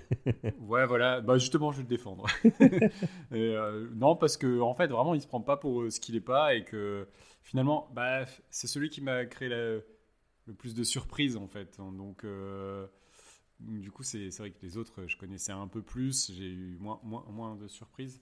Euh, bon, c'est un point pour l'honneur, je veux dire, euh, parce que de toute façon, Chérie, j'ai rétréci les gosses a déjà gagné. Mais c'est assez serré. En fait, je trouve que C'est euh, c'est rare, mais on a réussi à avoir. euh, Mais trois films, on, on, on a tous passé un bon moment global. Et, Quoi. et c'est- oui, et je peux le noter, c'est un petit exploit pour notre podcast, que bien souvent, on se retrouve avec des films qui sont, qui sont assez éloignés, où il n'y a pas vraiment Ouais. de surprise pour euh, qui va gagner, ou parfois il y en a quand même, mais euh, là, pour le coup, celui-ci, je, je sais vraiment pas qui va gagner à la fin. Ouais, non, c'est très serré. ouais, il y a une, vraie. euh, chacun a ses, a ses atouts et euh, il y a une, une Et homogénéité. tu vois, et le euh, fait qu'il y a un point pour les Borrowers, même si c'est un point pour l'honneur, ben, je trouve ça déjà assez incroyable. Et c'est que le début. bon, en tout cas, ça fait déjà un point pour Chéri, j'ai rétréci les gosses euh, après avoir raté l'avion. Alors, on passe tout de suite à la réalisation, à la réalisation de Inner Bah, Space. de Inner Space, euh, l'aventure intérieure. Alors, euh, du coup, mes trois points, c'est facile. Euh, premier point, c'est un film de Joe Dante. Parce que je vous ai déjà parlé de Joe Dante. Euh, donc voilà, donc, euh, bah, même si je trouve euh, que c'est pas le film le plus représentatif de ce qu'il est, il n'y a pas. pas de grandiloquence hein, dans sa mise en scène, mais on retrouve toujours cet aspect film familial, mais en même temps pas tant que ça. Tu sais, qui va Qui pas, vient euh, titiller un peu euh, le, la série euh, B ou Ouais, série c'est Z. ça. qui- C'est ça qui est, c'est ça qui est appréciable aussi. hein, je suis d'accord. Bah, c'est un peu la marque des, des films des productions Spielberg en blanc. Je- Ouais. En fait, ça m'a fait penser à la série là que je trouve plus le nom. Eris. Eris Indiana. Non. Erie Indiana, ah ouais, la série de Joe Dante. Ouais. Marshall et Simon en français. Et je sais pas, j'ai retrouvé un peu cette ambiance là Ah, dans ce film parler, euh, pour, pour en parler beaucoup, mais, euh, mais oui, mais au même titre que bah, enfin, Joe Johnston, je le mets un petit peu dans euh, dans ce dans cette mouvance là aussi. Eh, déjà, ils ont le même prénom alors du coup, c'est facile. Déjà, ça aide. mais bref, euh, voilà. Non, ce que j'aime beaucoup dans le film euh, aussi, c'est euh, bah, les effets les effets de plateau. Ça, c'est quelque chose qu'on aime bien dans le podcast. euh, généralement, c'est quand euh, les choses sont palpables. Euh, Alex, Et là, il aime bien la- le CGI à tout va. hein. C'est vrai, c'est vrai, mais Ouais, mais dans le podcast, il aime bien aussi quand même. euh, Ah si, c'est la- vrai que depuis The Thing, il a quand même un autre regard sur le truc.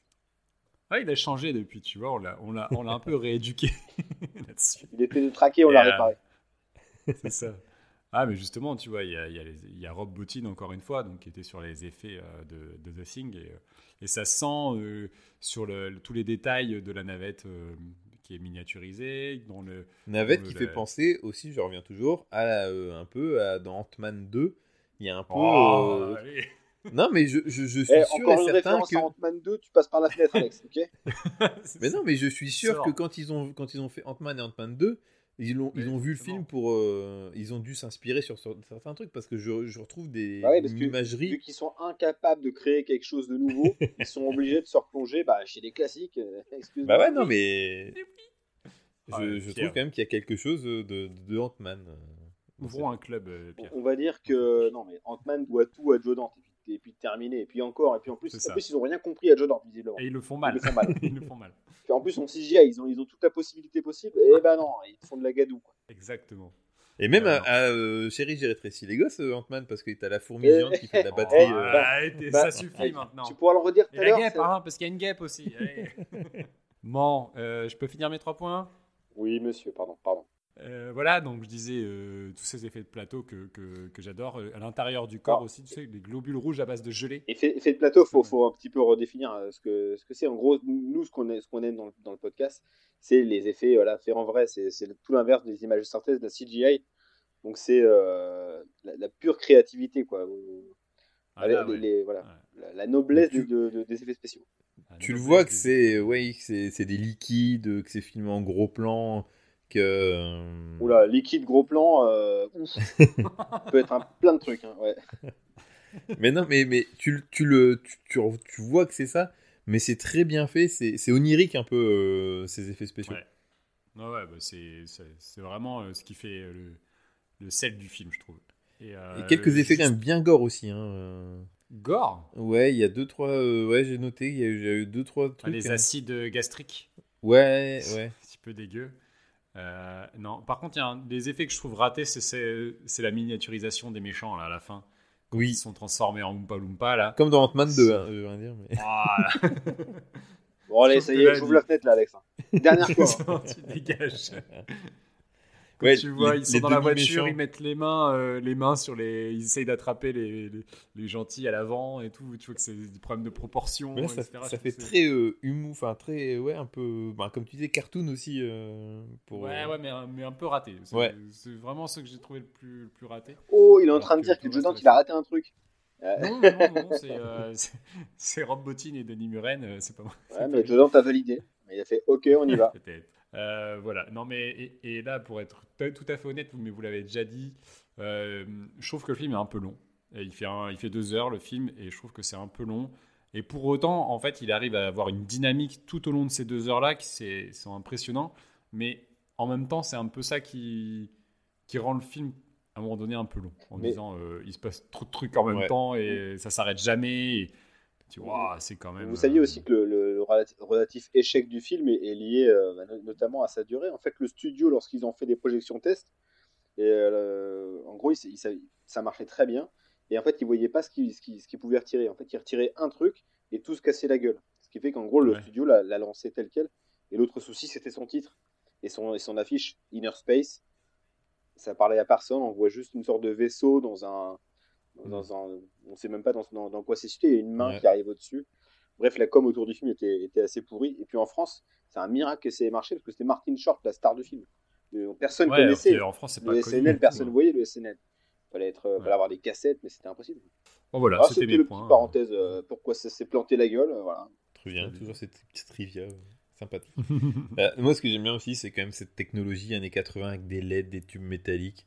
C'est euh, l'héritage de, de Star Wars, je trouve. Il y a un côté.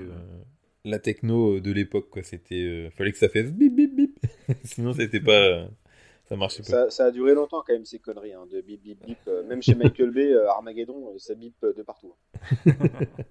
Mais euh, non, non, après, je suis d'accord avec toi. euh, les effets pratiques, ils sont. ils sont- Puis de toute façon, il a gagné l'Oscar euh, des Ouais. effets spéciaux, donc euh, c'est que c'était bien fait. quoi. Euh, on passe euh, au film suivant. T'avais rien à dire, toi? Si, pardon, bah si, bah, j'ai comm- j'ai commenté en parallèle.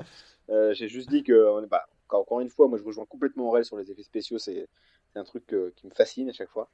Euh, que ce soit dans ce film-là ou dans d'autres, on avait évoqué The Thing. euh, Ah, Ouais, vas-y Alex, tu voulais compléter Si, si, là je me ressouviens d'une scène qui, euh, qui c'est pour ça un peu gore. Enfin, gore.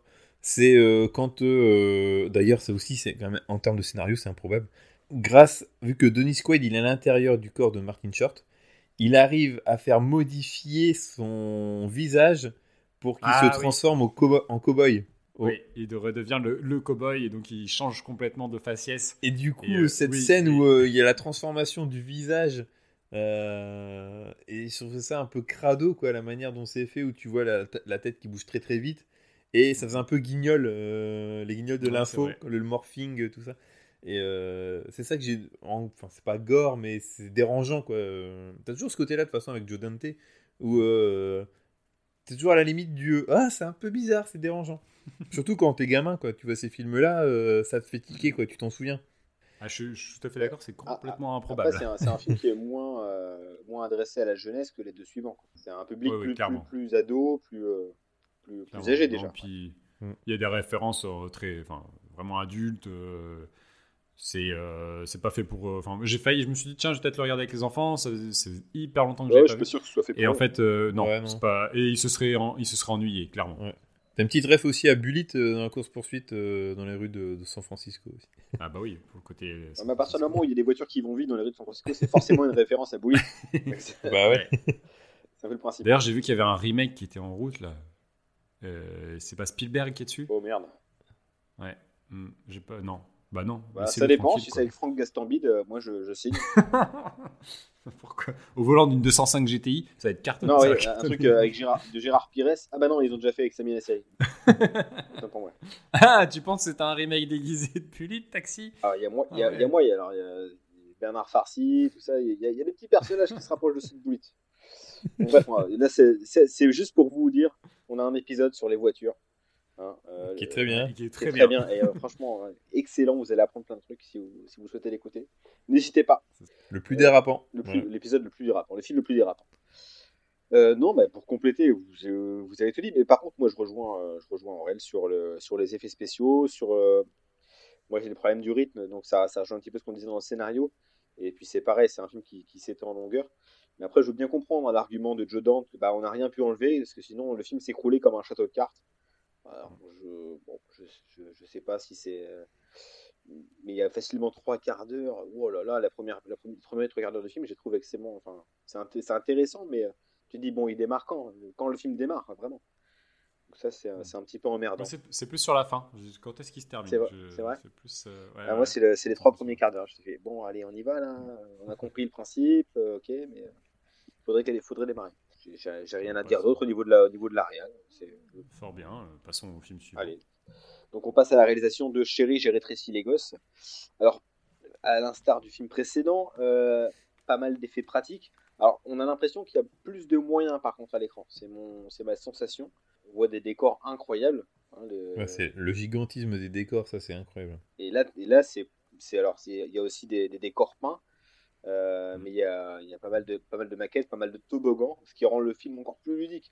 Moi, j'imaginais les gosses à l'époque euh, s'amuser. Bah, dormir dans un Lego, moi, oh, le rêve quoi. dormir dans un Lego. non, mais même, même se, ser- servir de, confortable. se servir de brin d'herbe pour faire des toboggans, euh, euh, des, des, oui. des, abeilles géantes, des fourmis géantes. Enfin bref. Un Oreo géant, tu peux Oreo. manger la crème comme ça. Ah mais moi j'aime pas le sucré. Euh, Moi il me faudrait je sais pas un croque-monsieur géant ou un truc, euh, un truc, un, truc plus salé quoi. Mais euh, ouais, ça, ça, ça, pour, pour le coup la, la créativité des, euh, voilà, la, la DA au niveau de la, de tout le passage qui se passe euh, dans l'herbe, je trouve, je trouve ça vraiment fabuleux. Euh, au niveau de la, de la réal, sinon de manière générale, bah, c'est tout est tout est fait en studio, même euh, la partie maison, et ça se ressent un petit peu trop. Alors, euh, je sais pas ce que je sais pas si vous l'avez si vous l'avez ressenti. Ah non, moi j'y croyais vraiment à cette maison. Ah ouais, Euh, ouais j'ai trouvé un peu carton pâte et puis euh, après elle est vraiment dans, dans son jus avec le côté le, le grenier de Wayne Zalinski donc l'inventeur joué par Rick Moranis. Euh, voilà, je trouve que ça fait très 80 le, côté- voilà, le côté mur en bois avec le tout, ce- tout ce, ce- ce bordel auquel on comprend rien qui bip beaucoup également. Il y Oui, a bah beaucoup oui, de trucs qui, 80. qui clignotent, qui bipent. Et donc ça aussi, c'est, euh, ça, ça nous rend nostalgique de ces, de ces films-là, je trouve. Et c'est à peu près tout hein, sur, la, sur la réal. Après, au niveau du montage également, il y a, il y a quand même un sens du, du rythme qui est, qui est dingue. Et ça, ça, ça rejoint le scénario et euh, ça, ça- rend le film hyper digeste. Et les scènes d'action sont vraiment, vraiment bien foutues. Euh, T'as le temps vraiment de comprendre ce qui se passe, de situer les personnages. C'est hyper clair. Euh, et ça, j'ai trouvé ça vraiment brillant pour un film euh, qui s'adresse juste, en principe, à un public jeune. Pas, il prenait, en tout cas, il prenait pas les gamins pour des cons. Et la réalisation le, montre grandement. Oui, il y a un truc que j'aime bien, c'est que le, dé- le début du film te montre euh, du coup ce- cet inventeur un peu foufou et aussi la géographie des lieux. Oui, Euh, T'es souvent euh, tout dans le jardin, du coup tu comprends que euh, ça, la présentation de- de- de- du jardin, de, vu, vu, euh, en, vu en large, du long en large, la maison, où est situé Ouais. le labo, le, le tu, labo de tu Wayne. comprends tout de suite ce qui va se passer. Enfin, tu t'es jamais perdu en fait dans le film. Et même le, qui- passage où il met les poubelles, après tu sais le, Mm. quoi, le chemin qu'ils vont devoir parcourir pour, pour rejoindre la maison. Ouais, c'est bien hyper fait. bien foutu. Ouais. Et oui, et ce que j'aime bien aussi, c'est tout ce, ce côté, parce que c'est encore les prémices, euh, Jurassic Park n'est pas encore sorti. Donc pour faire les combats euh, entre la, le scorpion et, et la fourmi euh, en stop motion, euh, c'est Harryhausen, hein, c'est ça Le, le papa, un petit peu. Ouais. Enfin, c'est Willis O'Brien, le premier sur King Kong, et euh, Harryhausen qui est un peu. qui, a, qui a vraiment démocratisé le, le truc sur bah, les aventures de Sinbad ou des choses Ouais, comme ça. et, et en fait, c'est un côté un peu du coup à l'ancienne, mais ça, ça a du charme. C'est très bien fait euh, au final que ça Ouais, soit fait en stop motion. C'est- bien d'en parler, parce que je voulais vraiment parler de cette scène-là qui est hyper importante. C'est euh, une réalisation de Phil Tippett, qui est justement Mm. un peu un enfant de Ray Harryhausen, qui est un, un génie des effets, euh, des effets spéciaux et notamment de, de la stop motion, euh, qui est responsable de l'animation bah, des robots dans Robocop, par exemple. Donc le ED209, euh, le, le robot de police qui tue tout le monde au début du film, euh, c'est lui. Et euh, là, donc, il a fait euh, cette Euh, scène, c'est vraiment lui. Le robot de Robocop, d'ailleurs, il aurait pu être inventé par Wayne Zelinski. hein. En, en termes expérience qui foire, là, on est bien. Ah là, ouais, c'est clair que c'était, ah, ça a plus de conséquences dans Robocop finalement. oui, tant mieux. ouais. Et, donc là, il a fait en fait deux techniques. C'est-à-dire qu'il y a la, la fourmi qui est animée en stop motion, donc vraiment image par image. Et, euh, ou, euh, non, la fourmi est en go motion, justement. C'est euh, un mélange de stop motion et d'images de, et par ordinateur pour avoir un mouvement plus fluide, ce qui s'appelle la go motion. Et le scorpion, lui, est en stop motion pour vraiment rendre hommage à Ray Harryhausen. Et la Go, Et la Go Motion, ça devait être euh, la technologie utilisée par Jurassic Park avant que la, la CGI s'empare du, du, du Produit. Et Phil Tippett était euh, sur Jurassic Park, justement, Ouais. euh, pour, euh, pour ça. Il l'a fait tout le long, hein. il, a, il a travaillé sur Jurassic Park tout le long. Au début, il devait être viré, Oui, et après, il a supervisé. Ouais, ouais, euh, il est resté. Il est resté, mais il s'est dit à ce moment-là, en fait, bah, c'est fini, quoi. Mon métier est fini, ouais. C'est ça. Et euh, bon, voilà, il y, a, il y a un super documentaire sur euh, Phil Tippett euh, réalisé par Alexandre Poncé que je vous conseille. Et puis il y a aussi tout un que- témoignage sur, dans The Movie That Made Us, où euh, Phil Tippett en parle de Oui. la, la fin de son métier tel qu'il euh, tel qu'il l'envisageait. Euh, petite chose aussi, fun fact hein, sur la scène de la fourmi, euh, vous saviez qu'il y a un acteur qui devait euh, jouer le, le rival, c'était Steven Seagal. Et, euh, euh. Nul, Et, et- Nul La blague elle est tellement mal amenée. et pour la veille, c'était Didier Bourdon Mon dieu. Ouais, Vous êtes euh, dans l'émission La Classe animée par Fabrice. Ouh. Avec Bézu dans la fond. hein. Bézu, euh, Euh. blague de Blaise, tout, tout va bien. Juste petit, petit Ah, mot aussi sur Joe Johnson, parce que c'est quand même le réalisateur. Ah bah j'allais dire, je pense que c'est un mec qui est sous-coté à fond. Ouais, c'est clair. Euh, alors il est sous-côté, après il s'est tiré des balles dans le pied plus tard, mais euh, le truc c'est que c'est aussi un. euh, c'est un mec des années 90 vraiment. Enfin, en tout cas, il s'est exprimé en tant que réel dans ces années-là. Euh, son, plus mar- son, fait, enfin, son film le plus marquant selon moi c'est Jumanji, pas vous? Bah euh, si, ça fait partie. Putain, j'ai vu- j'ai vu un- Non, si, si, si, si, si, si, le si. désert de Gobi, Ah, j'ai vu. Non, mais j'ai du mal. Enfin, moi, il y a vraiment, il y a plusieurs films qui, qui m'ont marqué de lui. Il y a, il y a Jumanji, ouais, forcément. Il y a Rocketeer, qui est un film Ah, complètement qui est sous-coté, sous-estimé, ouais. qui, est, qui est génial. Euh, et j'ai un petit faible pour euh, Jurassic Park 3. Euh, je pense que c'est un. Ah ouais.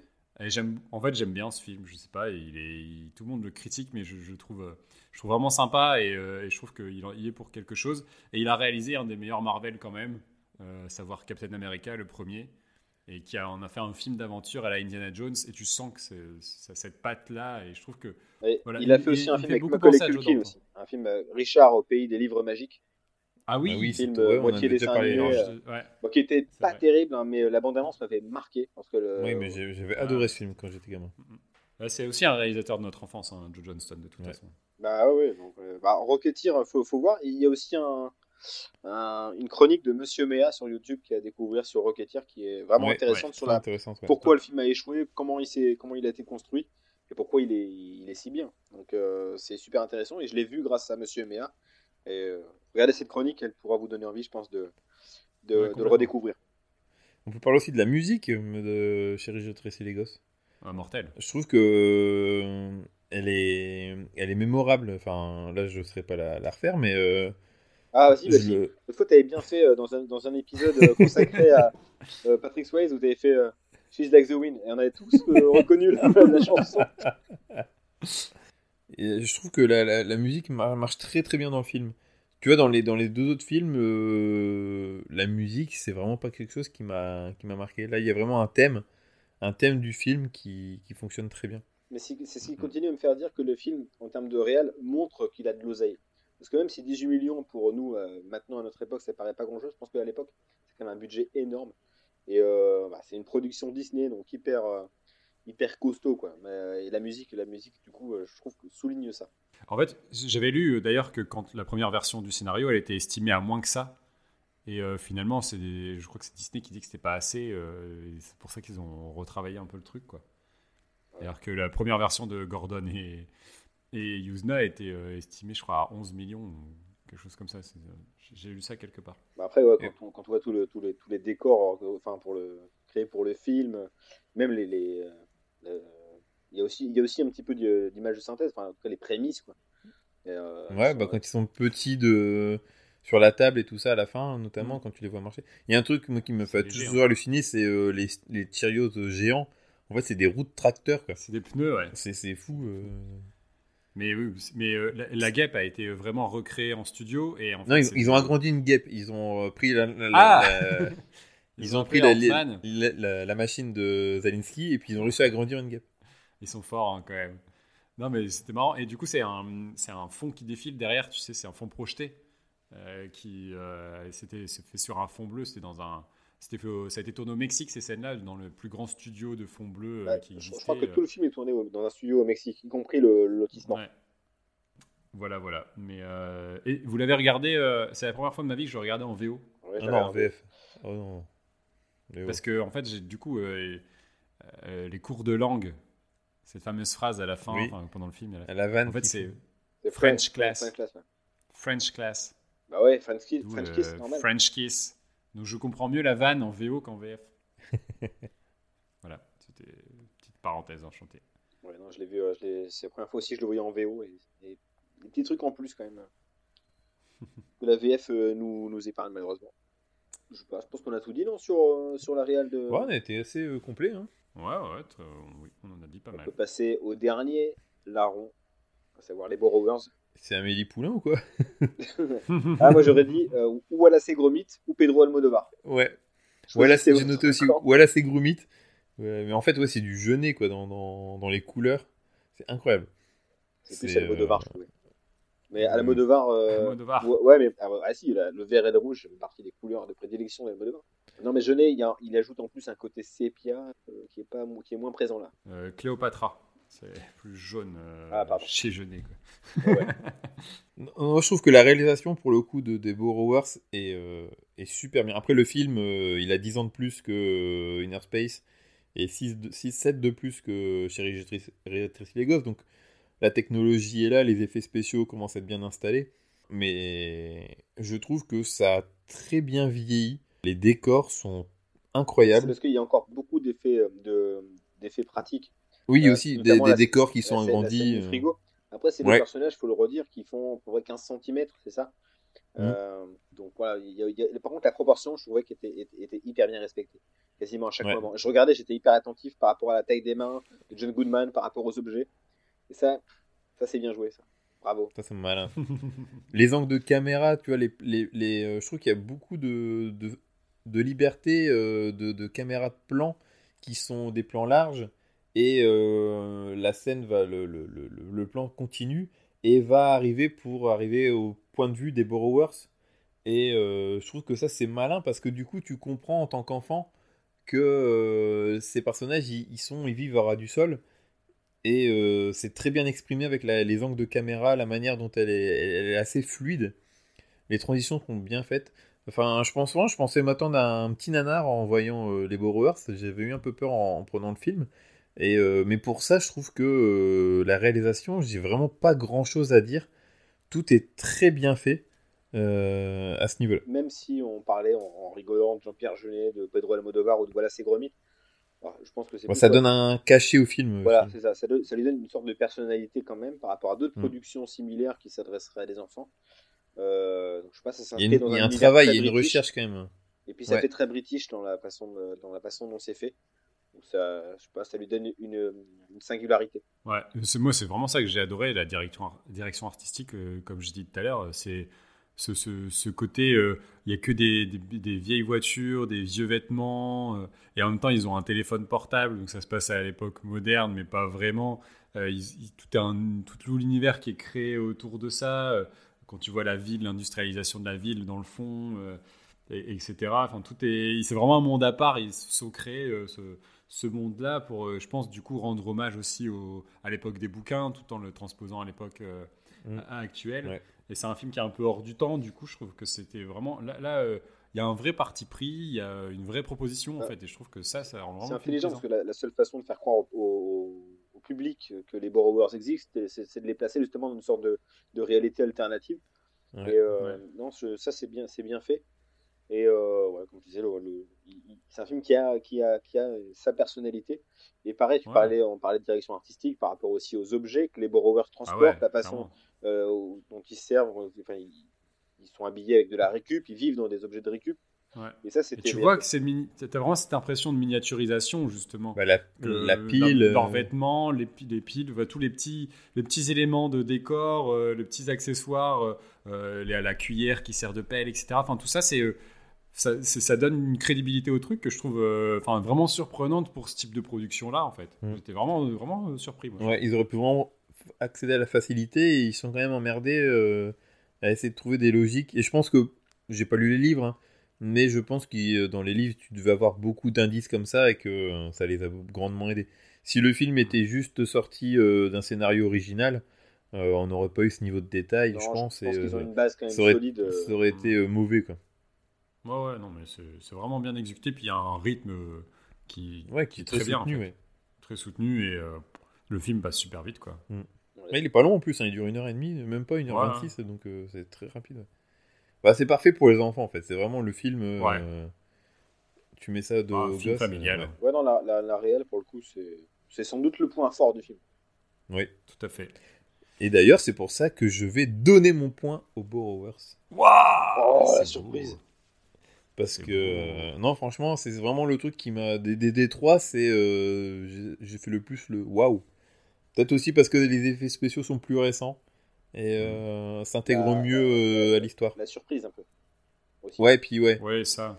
Puis il y a moins d'effets euh, visuels, mine de rien, parce que c'est, à part le fait, le côté euh, euh, échelle entre les, les, les- les humains et les borrowers, Mm. Sinon il n'y a pas tant d'effets euh, Après, visuels après, il y a ça. la, faute- tu sais, le, bah, toute la partie, comme on disait, les, les effets studio, là, les, les effets plateau, pardon, lorsque Eva Ouais. dans le frigo, par exemple, euh, je sais pas, c'est. Là, c'est un, C'est un vrai décor, quoi. décor, quoi. Mm. Ça, j'ai trouvé ça, j'ai trouvé ça très sympa aussi. Euh, je poursuis. Moi, mon point, je vais le donner à Chérie, j'ai rétréci les gosses. J'ai- Je suis toujours séduit par le. bah, euh, par la constitution d'un, d'un- d'une pelouse de jardin comme ça, euh, semée d'embûches. euh, tous les effets marchent. euh, l'inventivité aussi, avec les pneus tracteurs, on en parlait. Je, je- trouve vraiment fantastique. Après, ça, ça- c'est uniquement consacré, je trouve, à la pelouse. Le reste est beaucoup moins créatif, c'est normal, parce qu'on est vraiment dans, le pur réel. Mais ouais, non, je, ça, je, trouve que l'univers visuel, il est, riche et il est toujours très, très marquant. Beaucoup plus que. Enfin, je pense qu'il va rester encore plus longtemps, ce film, que les deux films dont, on a traité par rapport au visuel qui s'en dégage. Oui, c'est clair. Ouais, là-dessus, t'as t'as pas tort. Et euh, et, euh, et il y a des scènes que j'adore dans ce film-là. Et bah, je- vraiment, la scène de- avec la fourmi et le scorpion, c'est magnifique.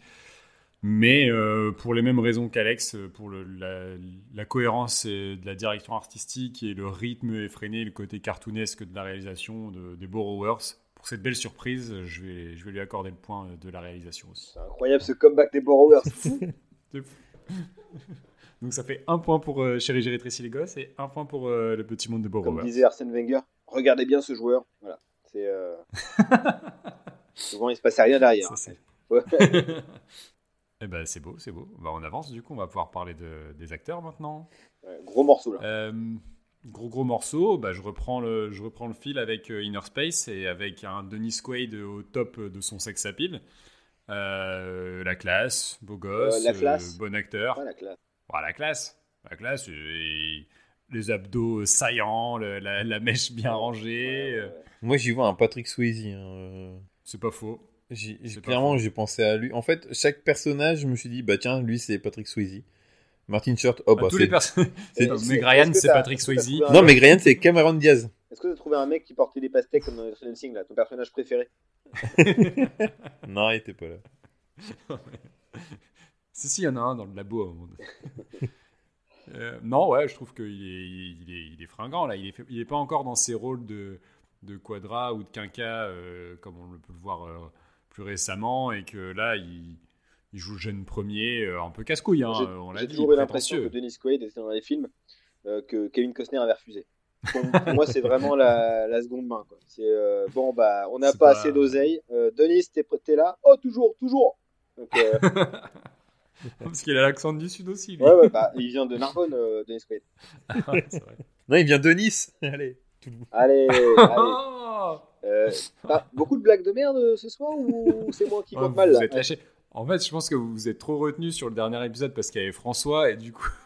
Faut lâcher, faut lâcher. la- on, a, on a lâché les ballons. Ouais.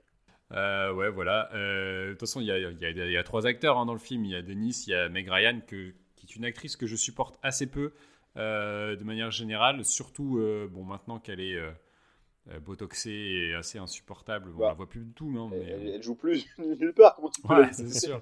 Non, mais je- en fait, j'ai alors, j'ai du mal avec les comédies romantiques et je, je l'associe beaucoup trop avec euh, les comédies romantiques. Oh, Donc, Nuit blanche euh, à Seattle, vous avez un message? C'est pas C'est nul. Vous avez un message, c'est cliché de la comédie C'est le romantique. pire film avec Tom Hanks. C'est fou. Ah. Mais par contre, Nuit blanche à. Seattle, c'est très bon.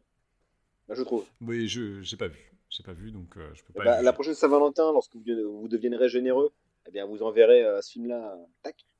Ah, ah, euh, parce que, en fait, tu veux dire que la prochaine prochain épisode de Saint-Valentin, faut qu'on se rattrape et qu'on parle de films bien et qu'on en parle bien. On fera Ouais. tous les films de, avec Meg Ryan. Et tu seras bien dans la merde. Oh Oh. Mais l'intégrale, quoi. L'épisode, il va durer euh, 12 heures. Ça va être trop bien.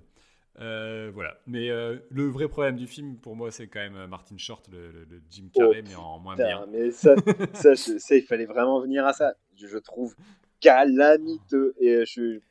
Lorsque. Il est en roue libre totale. euh, Ah ouais. c'est Pas drôle. Il y a Il, des- est pas drôle. Il est jamais drôle, Martin Short. Et C'est gênant en fait. Et dans il tous est ses gênant. films, hein, moi j'ai déjà vu euh, Ah ouais. euh, Three Amigos, alors je sais plus, je crois que c'est avec, c'est Ah avec. Steve Martin et euh, un autre mec ringard des années 80, Chevy Chase.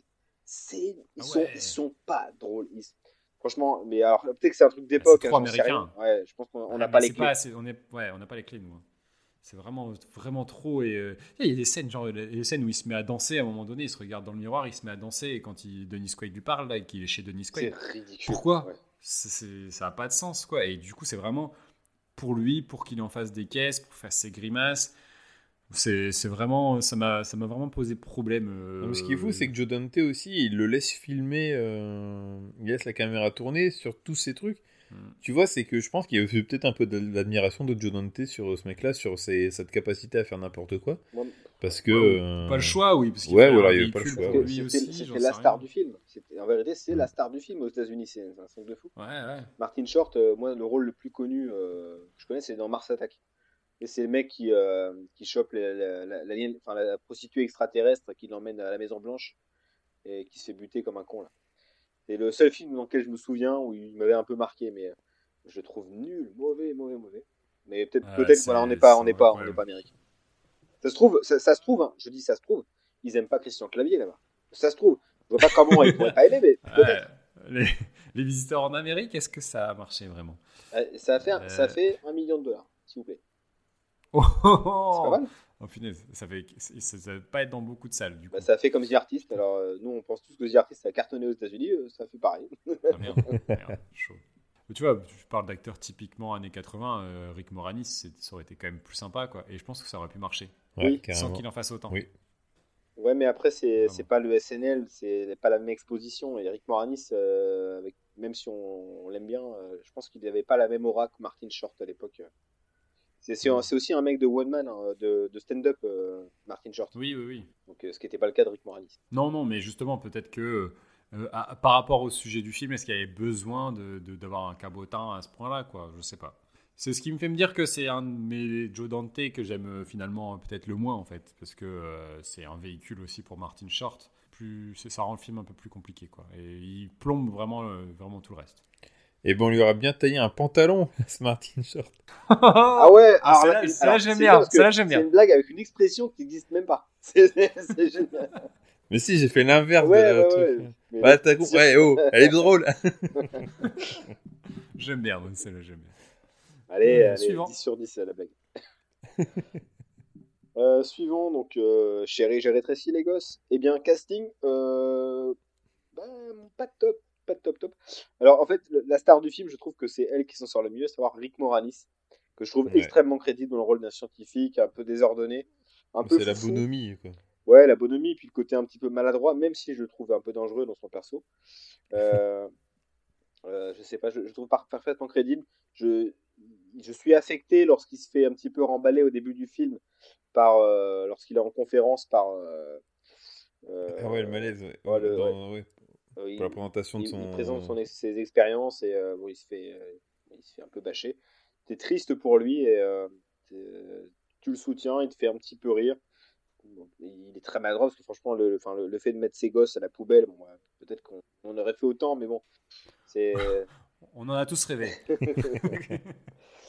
mais, euh, mais voilà, je trouve que c'est lui quand même qui, même si c'est pas l'acteur que tu suis euh, le plus souvent dans le film, c'est quand même euh, l'acteur le plus, le plus consistant. Tu sens que euh, c'est. Voilà, Mais limite du sien, tu sens qu'il il- Ouais. il y croit, Il en fait. euh, Il y croit Ouais, il- son, son il- personnage. c'est- il est, il est, euh, il est Zalinski. C'est vraiment, euh, c'est lui quoi. Tu, je sais pas, c'est vraiment un acteur que, c'est un acteur que quand, en fait, quand tu le vois dans un film, tu te dis je vais, je vais passer un bon moment.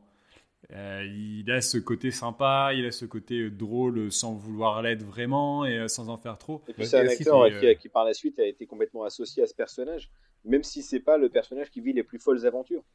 Euh, c'est Ouais, ce qui est clairement. fou en fait. C'est lui qui ressort, alors qu'en principe ça devrait être les, les enfants. Euh, on va- pour ma part, hein, le casting des enfants. Alors ils, ils ont des très bonnes têtes. Hein, et puis ce qui est bien fait, c'est les frères. Donc euh, Mm. Ron et son frère, on dirait qu'ils sont de la même famille. On dirait Sean Penn enfant. Euh, les deux ont un truc de Sean Penn en eux et euh, ils ont pris quasiment les mêmes. Par contre, je, je trouve le personnage de Ron extrêmement bien joué. Je trouve que c'est un acteur qui était hyper doué. En revanche, son grand frère, je trouve à côté de la plaque. Et les enfants Zalinski, euh, bah, c'est pas leur métier. Quoi. Mais ils sont pas, ils sont Mm. pas, ils sont pas extraordinaires. Bah, comme souvent, j'ai du mal avec les enfants euh, acteurs et là, je trouve que ça relève pas, ça relève Ah, pas je trouvais qu'aux. États-Unis, en général, ils s'en sortaient plutôt bien là-dessus. Et là, c'est euh, un peu foiré. Mais à l'époque, euh, regarde, dans Macaulay Culkin, dans Maman, j'ai raté l'avion, c'est C'est dur, c'est en fait, certaines mimiques qui, qui, qui fonctionnent et qui, Ouais. qui, en fait, qui nous sont rentrées dans, dans la tronche. Mais, euh, mais au final, il, il est mauvais, quoi. Mais euh, très Ouais, mauvais. c'est vrai. Là, c'est un peu le même principe euh, pour le fils. Il est très expressif. Et, et du coup, tu vois qu'il est en surjeu. C'est un peu dommage. Euh, pareil, je suis d'accord avec toi. La, la- la fille, l'ado, est un peu pain bêche et euh, c'est un peu son seul trait de caractère euh, et elle le, elle le force aussi. Moi, j'aime bien, c'est comme tu disais tout à l'heure, le, le looping, le, le père. euh, Ah, le père Thompson. Ouais, je sais pas, je trouve qu'il pareil, il est. Et puis, son accoutrement tout le temps, quoi, toujours avec le truc de pêche. Euh, c'est vraiment. Même sa femme, euh, du coup, le couple qui forme, Ouais. euh, tu sais, euh, genre le- l'américain moyen, euh, vraiment. Ouais, euh, c'est ça. Bah, Et, euh, typique, euh. Après, c'est peut-être euh, sym- sym- enfin, c'est peut-être, euh, symptomatique des films de cette époque-là. Je trouve qu'il y a un travail qui est plus apporté aux pères de famille qu'aux mères de famille. Oui, bah oui, ils, oui, ils- carrément. Ils, ont beaucoup plus de, de trucs, les personnages ils sont plus chargés chez les hommes et chez les femmes, c'est euh, on reste en surface. Quoi. Ouais, bah c'est comme tu vois, j'ai revu Beethoven il y a pas longtemps et c'est pareil. Hein, euh, c'est le père qui aime pas le chien et tout ça, et la mère elle est un peu en retrait. Et les enfants, Mhm. c'est le père et les enfants. Et la mère, elle est là en backup, quoi, mais euh, elle fait pas grand chose. Et effectivement, tu as raison, ce, ce traitement de la, de, la, de, la, de la femme au foyer. Attention, hein, c'est pas un film, on parle pas de féminisme dans, dans Chérie, j'ai les gosses, mais euh, c'est intéressant de voir que le scénariste enfin, se, se branle complètement de l'écriture des personnages féminins, à part éventuellement de la jeune fille, mais euh, des, des mères de Et famille. encore, Ouais, encore, parce que c'est Love Interest. Love Interest, euh, c'est ça. Ouais, non, mais, le- euh, toujours le meilleur personnage du film, euh, je reviens, c'est c'est le chien. Comme dans The Mask, c'est le meilleur personnage. Il est insupportable. j'ai- pas demandé à, à tu t'es identifié à quel personnage dans celui-ci? Puisque les enfants sont là pour nous donner un panel un petit peu près de, à peu près de, de tout ce qui Hmm. se fait. Ah, euh, moi, je me... la, la fourmi. je, fais pas de... je, me, je me sens pas, je me sens proche d'aucun enfant en fait, parce que t'as, t'as l'ado. euh, Ah, peut-être, ouais, le côté. euh, Enfin, même pas, ouais, je veux pas vraiment faire du sport. je j'ai pas besoin de ça pour, euh, pour exister. Mais bon, je me sens pas proche du petit à lunettes, je me sens pas proche du petit con qui fait que des conneries. Que je vais choisir lui, quoi. Et pas la fille. Tu- Tu te sens pas proche de la fille. Euh, ça m'arrive de danser avec mon balai aussi quand je fais le ménage, mais euh, sans plus quoi. Tu t'identifies à qui toi, Pierrot? Euh, À la fille, parce que je suis un love interest. C'est l'histoire de ta vie. C'est tes cheveux longs qui, euh, qui te font. C'est ça. Mes cheveux longs et gris. Euh, voilà. Bah dis donc, on a des choses à dire. hein. Non, mais voilà, c'est quand même pas. Non, c'est vrai qu'à part Rick Moranis, euh, clairement, euh, le casting alors, même. euh, je sais pas s'il sort du lot parce qu'il était connu avant le film. Mais non, non, je, je pense vraiment que c'est vraiment l'acteur le plus solide et dont le personnage Oui, et puis, est le plus Tu travaillé. vois qu'il est. Ouais, et puis il y croit son personnage. Comme tu dis, Rick Moranis, c'est Zelensky, quoi. C'est vraiment ça. Et je le trouve bien, bien avant Ghostbusters et tous ces autres films. hein. C'est- pour moi, c'est le gars de Chérie, j'ai rétréci les gosses. Mm. Et aussi de la folle aventure de l'espace, là. Ah ouais, avec son casque de Dark Vador. Ouais, Ouais. euh, un peu derrière. Mais, ouais. Et, et, Ouais, c'est quand même Ghostbusters quoi. Petite dédicace à mon Vous beau-père, hein, qui est le sosie officiel de Rick Moranis. C'est pas vrai. Si, si. On veut voir ça. Euh, bah, alors, peut-être pas sur les réseaux sociaux, mais je lui demanderai avant. Ok, sur Bien. ce, on enchaîne sur le dernier, sur euh, les Borrowers. Alors, euh, les Borrowers, euh, moi je trouve que John Goodman, il est, euh, il est au top. Il en fait des caisses, mais c'est, il le fait bien. Ouais, c'est très bien, ouais. Il est, Ah bah il oui. est marrant, tu vois qu'il. Juste.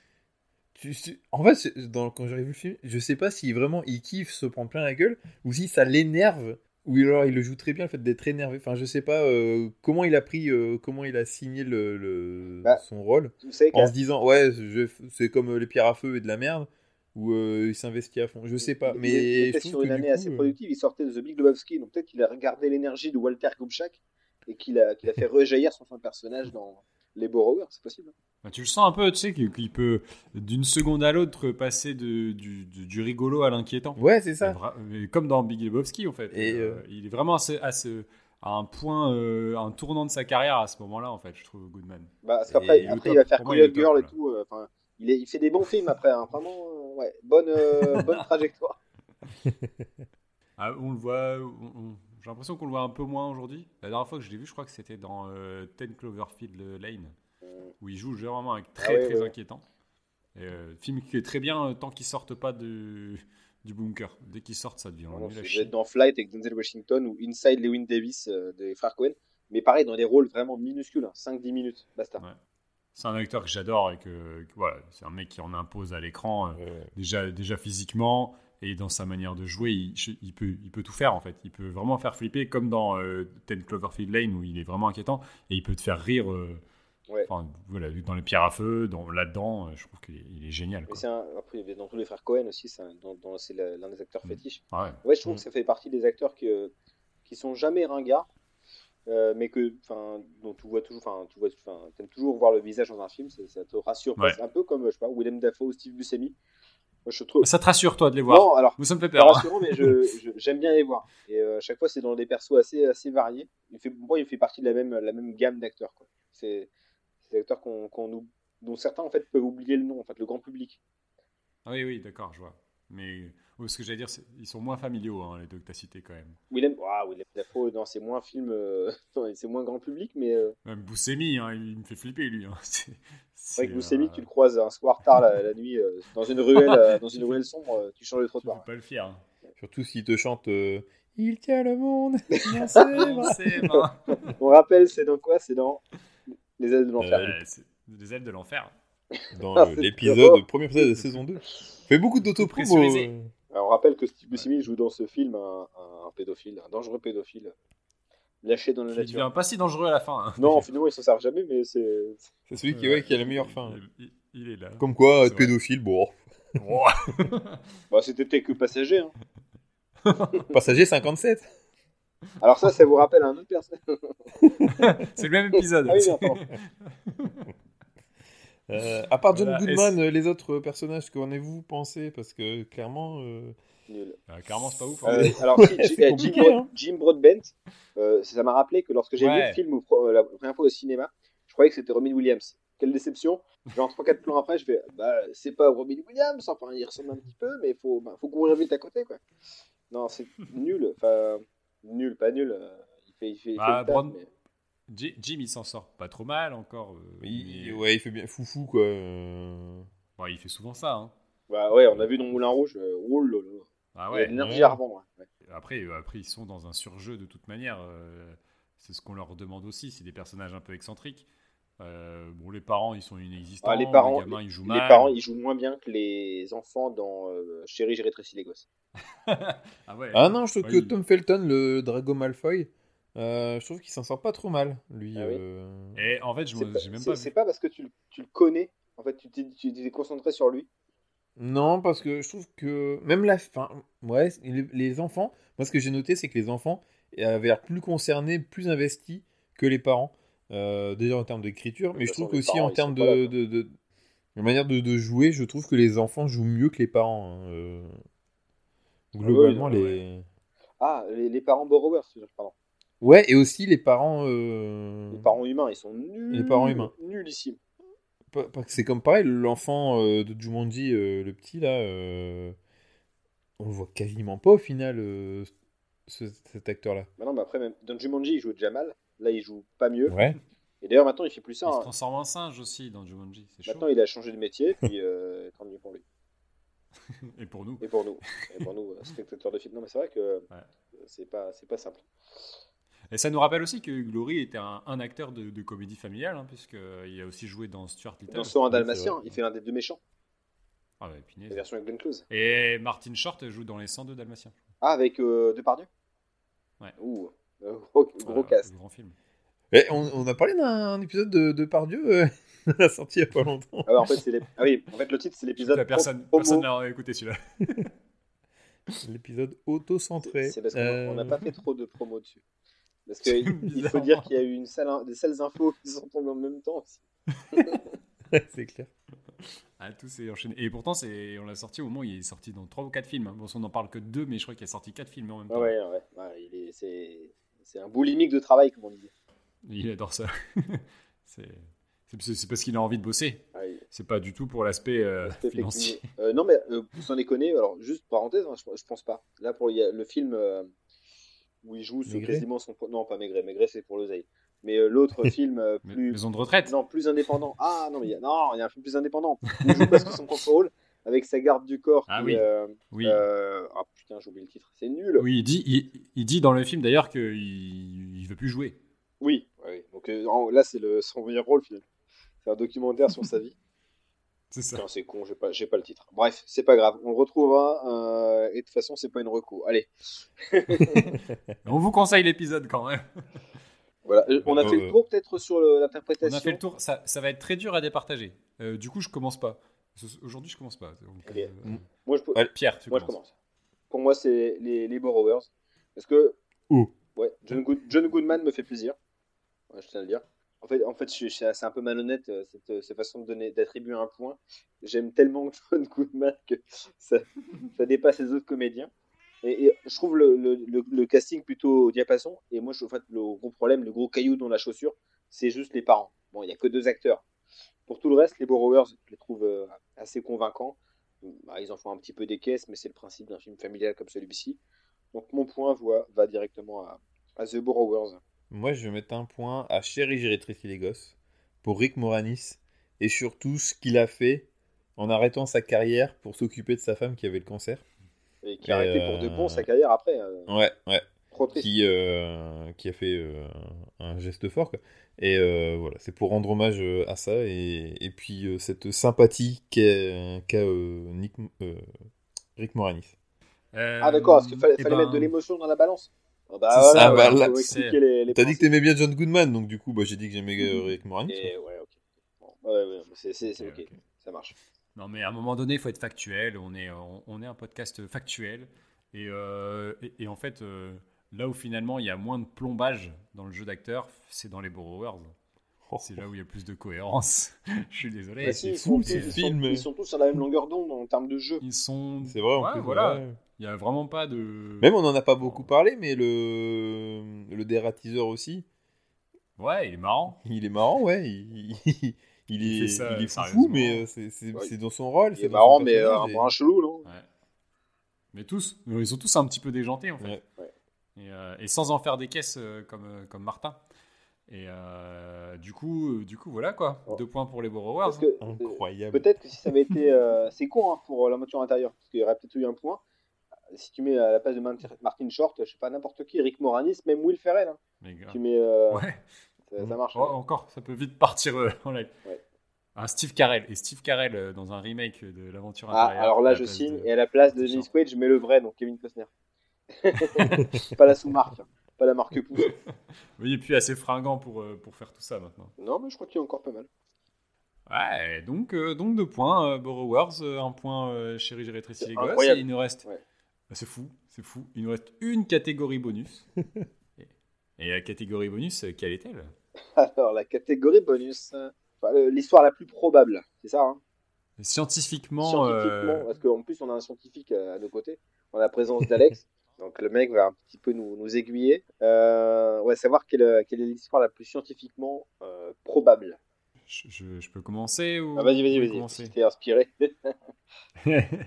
Euh, bah, je dirais, moi, Borrowers, bon, euh, scientifiquement, des humains miniatures de base qui naissent comme ça, qui finalement sont tous cousins euh, qui se. Tous irlandais. Je- Voilà, non mais. Et puis qui se reproduisent les uns les autres. Pour- Non, non, c'est pas de Calais, ça. C'est ce- pas, c'est pas possible. Ils ressemblent tous au chanteur de Simply Red, hein, pour les auditeurs. Mais c'est pas Simply Red? Je vous encourage. à Donc euh, j'ai un peu de mal, donc je vais, je vais écarter les Borrowers. Euh, reste l'aventure intérieure et euh, Chérie, j'ai rétréci les gosses. Euh, Chérie, j'ai rétréci les gosses, un laser qui vient rétrécir comme ça avec une, batte de, avec une balle de baseball euh, et qui. euh, enfin, tu ferais une chute en même en, tu enfin, le- à un moment, ils rétrécissent le père, là, donc le looping. Il est assis sur une caisse, il le rétrécisse, il reste assis sur la caisse, il manque de tomber. Non, j'y crois pas, il serait tombé direct, c'est pas possible. Alors que, dans l'aventure intérieure, tout est prévu, il est dans une seringue, euh, tu vois, il y a tout un protocole autour, euh, c'est vraiment. C'est étudié, tu vois, il y, a, il y a de la recherche derrière, et du coup, je trouve que c'est lui qui est le, scientifiquement le plus probable.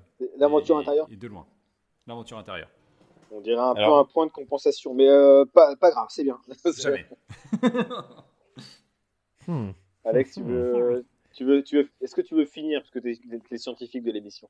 Voilà, oui, oui, vas-y, enchaîne. Ouais, tu concluras. Pour moi, de base, je serais parti. euh, évidemment, je serais pas parti sur les Borrowers. Euh, là, on est plus dans, le, dans la fantasy, donc il n'y a rien de, de scientifique. En revanche, moi, j'aurais mis euh, Chérie, j'ai rétréci les gosses. Parce que le nombre de, de choses qui ont été créées par l'être humain par accident, enfin, pas forcément des choses scientifiques, mais par exemple le champagne, vous savez que c'était un accident? La bière, c'est un accident, pas que des alcools en fait. Les post-it aussi, les c'est post-it, c'est un accident. Ah bon? Ouais. Je ne connaissais pas, c'est fou. En fait, il voulait faire du, de la colle et ça collait pas très bien, ça, mais ça recollait tout le temps. Du coup, il s'est dit, bah tiens, ça peut être utile. Et voilà. Pas mal. Et donc, euh, pour ça, je trouve que c'est c'est assez bien connaître la science pour se dire qu'il y a, il y a aussi des, des super expériences euh, qui, qui peuvent se faire par accident et euh, du coup euh, découler sur, euh, sur une invention euh, majeure. Donc pour moi, c'est. Ouais, mais un laser, tu brûles. Ouais, mais tu, tu sais pas, comment il est fait ce laser. Le mec, il n'y connaît absolument rien. Euh, Rayon rétrécissant. et je vous ai dit que j'avais eu 600 maths euh, alors que j'étais en, j'étais en STI. C'est pas mal. Merci. Moi, je me dis, les- Euh. pourquoi, pourquoi les Borrowers, c'est pas possible? Il y, a- il y Non, avait bien les, toi, tu veux juste faire chier le monde en fait. les Lilliputiens, ça marchait, non? Ça n'existe pas. Ça n'existait pas. Ah merde, je me suis fait avoir dans les cirques. à la foire, on m'a eu. Non, oui, effectivement, les Borrowers, en termes de, de crédulité, euh, c'est pas très très possible. Euh, moi, il y a un truc qui me perturbe, c'est Denis Quaid qui est tellement petit, plus petit que les globules. Comment il a fait Comment il arrive à respirer Sachant que euh, l'oxygène, euh, je sais pas. Ils ont rétréci le système d'oxygénation, ils l'ont dit. C'est vrai que oui. Vu qu'il est dans la machine. T'inquiète pas, le, Euh. le- le film se protège d'un tas de trucs au début, il t'explique. pour Ouais, justement ouais. éviter des mecs comme toi là qui vont. euh, les relous. C'est ça. En termes de probabilité, euh, non, parce que non, il y a le truc que j'avais dit euh, tout à l'heure qui n'allait pas, c'était les, les différences de, de taille euh, de la machine qui est plus ou moins grosse en fonction. Du coup, non. Donc, Non, mais c'est pas ça qu'on te demande. C'est le fait d'être petit, pro- scientifiquement, dans quel film c'est le plus probable? Ouais, bah justement, vu qu'il y a ça, c'est pas probable. qu'il grandit et rétrécit. Non, ça sera, bah, du coup, C'est une mutinerie. chérie, j'ai j'ai rétréci les gosses. Euh, parce qu'elle est jolie là aussi l'invention. c'est une belle, c'est une belle machine. Ah, c'est vrai c'est un mélange. Et euh, effectivement, je te rejoins Pierre sur euh, pourquoi pas. Oui, Pourquoi mais, pas. mais vous savez, enfin moi c'était par rapport au film Chérie, j'ai agrandi le bébé. À un moment donné, en fait, pour agrandir, il a une technique. En fait, il casse une bouteille en verre de coca, il en prend le, il prend le fond et en gros il remplace la lentille de sa machine. Et là, puis il, a, il agrandit des trucs. Et moi, je, bah ouais, bah ouais, forcément, ouais. Euh, et ça, je, euh, alors, attends, j'étais jeune, hein, j'avais 23 ans, mais euh, voilà, ça fait plaisir. Euh, du coup, en fait, vous, vous nous mettez bien dans la merde parce que du Eh coup, bah il y a deux points. Ça fait longtemps qu'on n'avait pas eu euh, un dilemme. Et vous avez même pas mis un point à mon Joe Dante, quoi. Euh, C'est vrai, j'ai pas mis un point. seul. Ça a failli, mais des, des- des trop gros problèmes. C'est arrivé une fois dans l'histoire de l'émission. Il peut y avoir un une égalité, c'est pas grave. Une égalité. Bah non, il faut les départager. Ok. Il faut les départager. Et pour les départager, euh, on avait dit à l'époque que on prendrait euh, le film qu'on aimerait le plus revoir euh, régulièrement. Donc euh, je sais très bien ce que ça va donner. Bon, bah, j'y vais, chérie, j'ai rétréci les gosses. Bon, Et, bah euh, pareil. hein. Bah, on l'a tous vu à peu près 167 fois. Et Mais les, Borrowers, c'est très sympa. hein, mais euh, si j'ai pas à le revoir, je le revois pas. hein, C'est bien. Mais non, ouais, je l'ai vu une fois, c'est bien. Et par contre, euh, le chéri les gosses, je l'ai déjà vu avec mes enfants et je le reverrai, je pense, avec mes enfants. Et je Bah, l'ai moi, déjà tu revu vois- au moins une dizaine de fois. Quoi. J'ai regardé les Borrowers sans les enfants et je pense que je leur montrerai. Parce que c'est vraiment un film sympa à voir en famille. Oui, je pense aussi que je leur montrerai, mais euh, Mais tu seras parti faire de la C'est- guitare à côté. voilà, c'est ça. Faut pas déconner non plus. Donc du coup, euh, le film le plus riki- rikiki, pardon, c'est donc... Chérie, j'ai rétréci les gosses. Bon, c'est- Quelle surprise Non, non, moi je pensais au départ que Inner Space allait euh, tirer son épingle du jeu. Putain, Parce zéro point. Il y a le côté film. Joe Dante, il y a le truc euh, Ouais. un peu qualitatif. Dans Joe Dante, c'est quand même le mec qui a la carte. Ouais, Mais je, je reviendrai, euh, je tiens à vous le dire. Je n'ai pas dit mon dernier mot avec Joe Bah, Dante. sinon, en fait, pour, euh, pour que tu gagnes, euh, on fait un épisode spécial Joe Dante. Comme ça, tu seras tranquille. Non, mais en fait, c'est plus insidieux que ça. C'est-à-dire que je suis en train de petit à petit de vous glisser des films de Joe Dante dans toutes les thématiques pour qu'on fasse sa filmo sans avoir à faire un épisode sur lui. C'est un peu comme Carpenter, hein, c'est pas un peu Vislar, ça Ah, on a fait un épisode sur lui. Ouais. Carpenter. Mais Joe Dante, on pourrait en faire un épisode, mais bon, on a déjà quand même égrené quelques films. On commence. bon. Bah, voilà, bah, beau gagnant. Hein. bah, Bah, en même temps, c'est un peu prévisible, mais ce film est tellement. Il est rentré dans la culture populaire aussi, quoi. Donc, Sûr. euh, Ouais, c'est clair. C'est clair, il n'y a, pas- y a pas de débat. Mais beau, beau, beau combat quand même euh, pour les Ouais, non, c'est clair, ouais. Non, mais non, sorti de nulle part, mais. même pour Inner Space, enfin, c'est c'est- les trois films, j'ai quand même pris du plaisir à les voir. Mais, euh, Ouais. et, euh, mais le, plus, enfin, le plus compliqué, le plus fouillis, euh, même s'il y a beaucoup de créativité, c'était quand même. euh, Inner Space, ouais. ouais, Inner Space. Oh là là. Mais, mais euh, comme tu dis, pour une... enfin, ça faisait longtemps qu'on n'avait pas fait un épisode où on avait pris du plaisir sur les trois films. Oui, c'est vrai.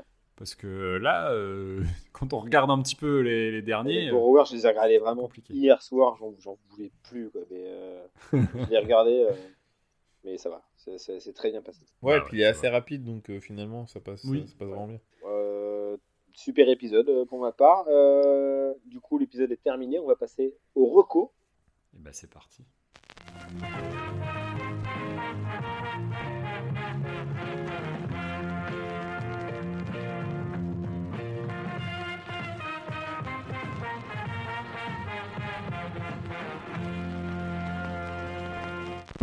Alors, euh, les recos, je sais qu'il y en a certains d'entre vous qui n'ont pas beaucoup bossé. je, je vais leur laisser euh, du temps libre pour, euh, pour le faire. Euh, je sais pas qui veut commencer. Allez, je commence, ça fait longtemps que j'ai pas commencé. Alors, il y, en aura deux ou trois là, je sais plus. non, non, pour le coup, vu que j'ai pas, euh, pas eu le temps de regarder beaucoup de choses et tout, euh, ça sera un jeu vidéo sur lequel je suis et qui me, qui, me- Tetris. qui me bouffe mon temps, qui me rend fou. Euh, 3D Sex Villa. Ah, mais c'est vieux ça. Oh, punaise, c'est tellement vieux en plus. c'est. Euh, euh, le jeu Elden Ring. Elden Ring, c'est Oh. par le créateur de, de celui qui a fait les Dark Souls, qui a fait Sekiro.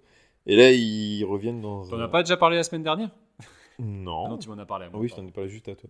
Et euh, en fait, c'est un jeu qui se passe en monde ouvert, euh, qui euh, te t'arrives, t'es t'es largué su- sur une, dans une map, et euh, tu dois te débrouiller pour buter des boss qui sont tous euh, plus durs euh, les uns que les autres.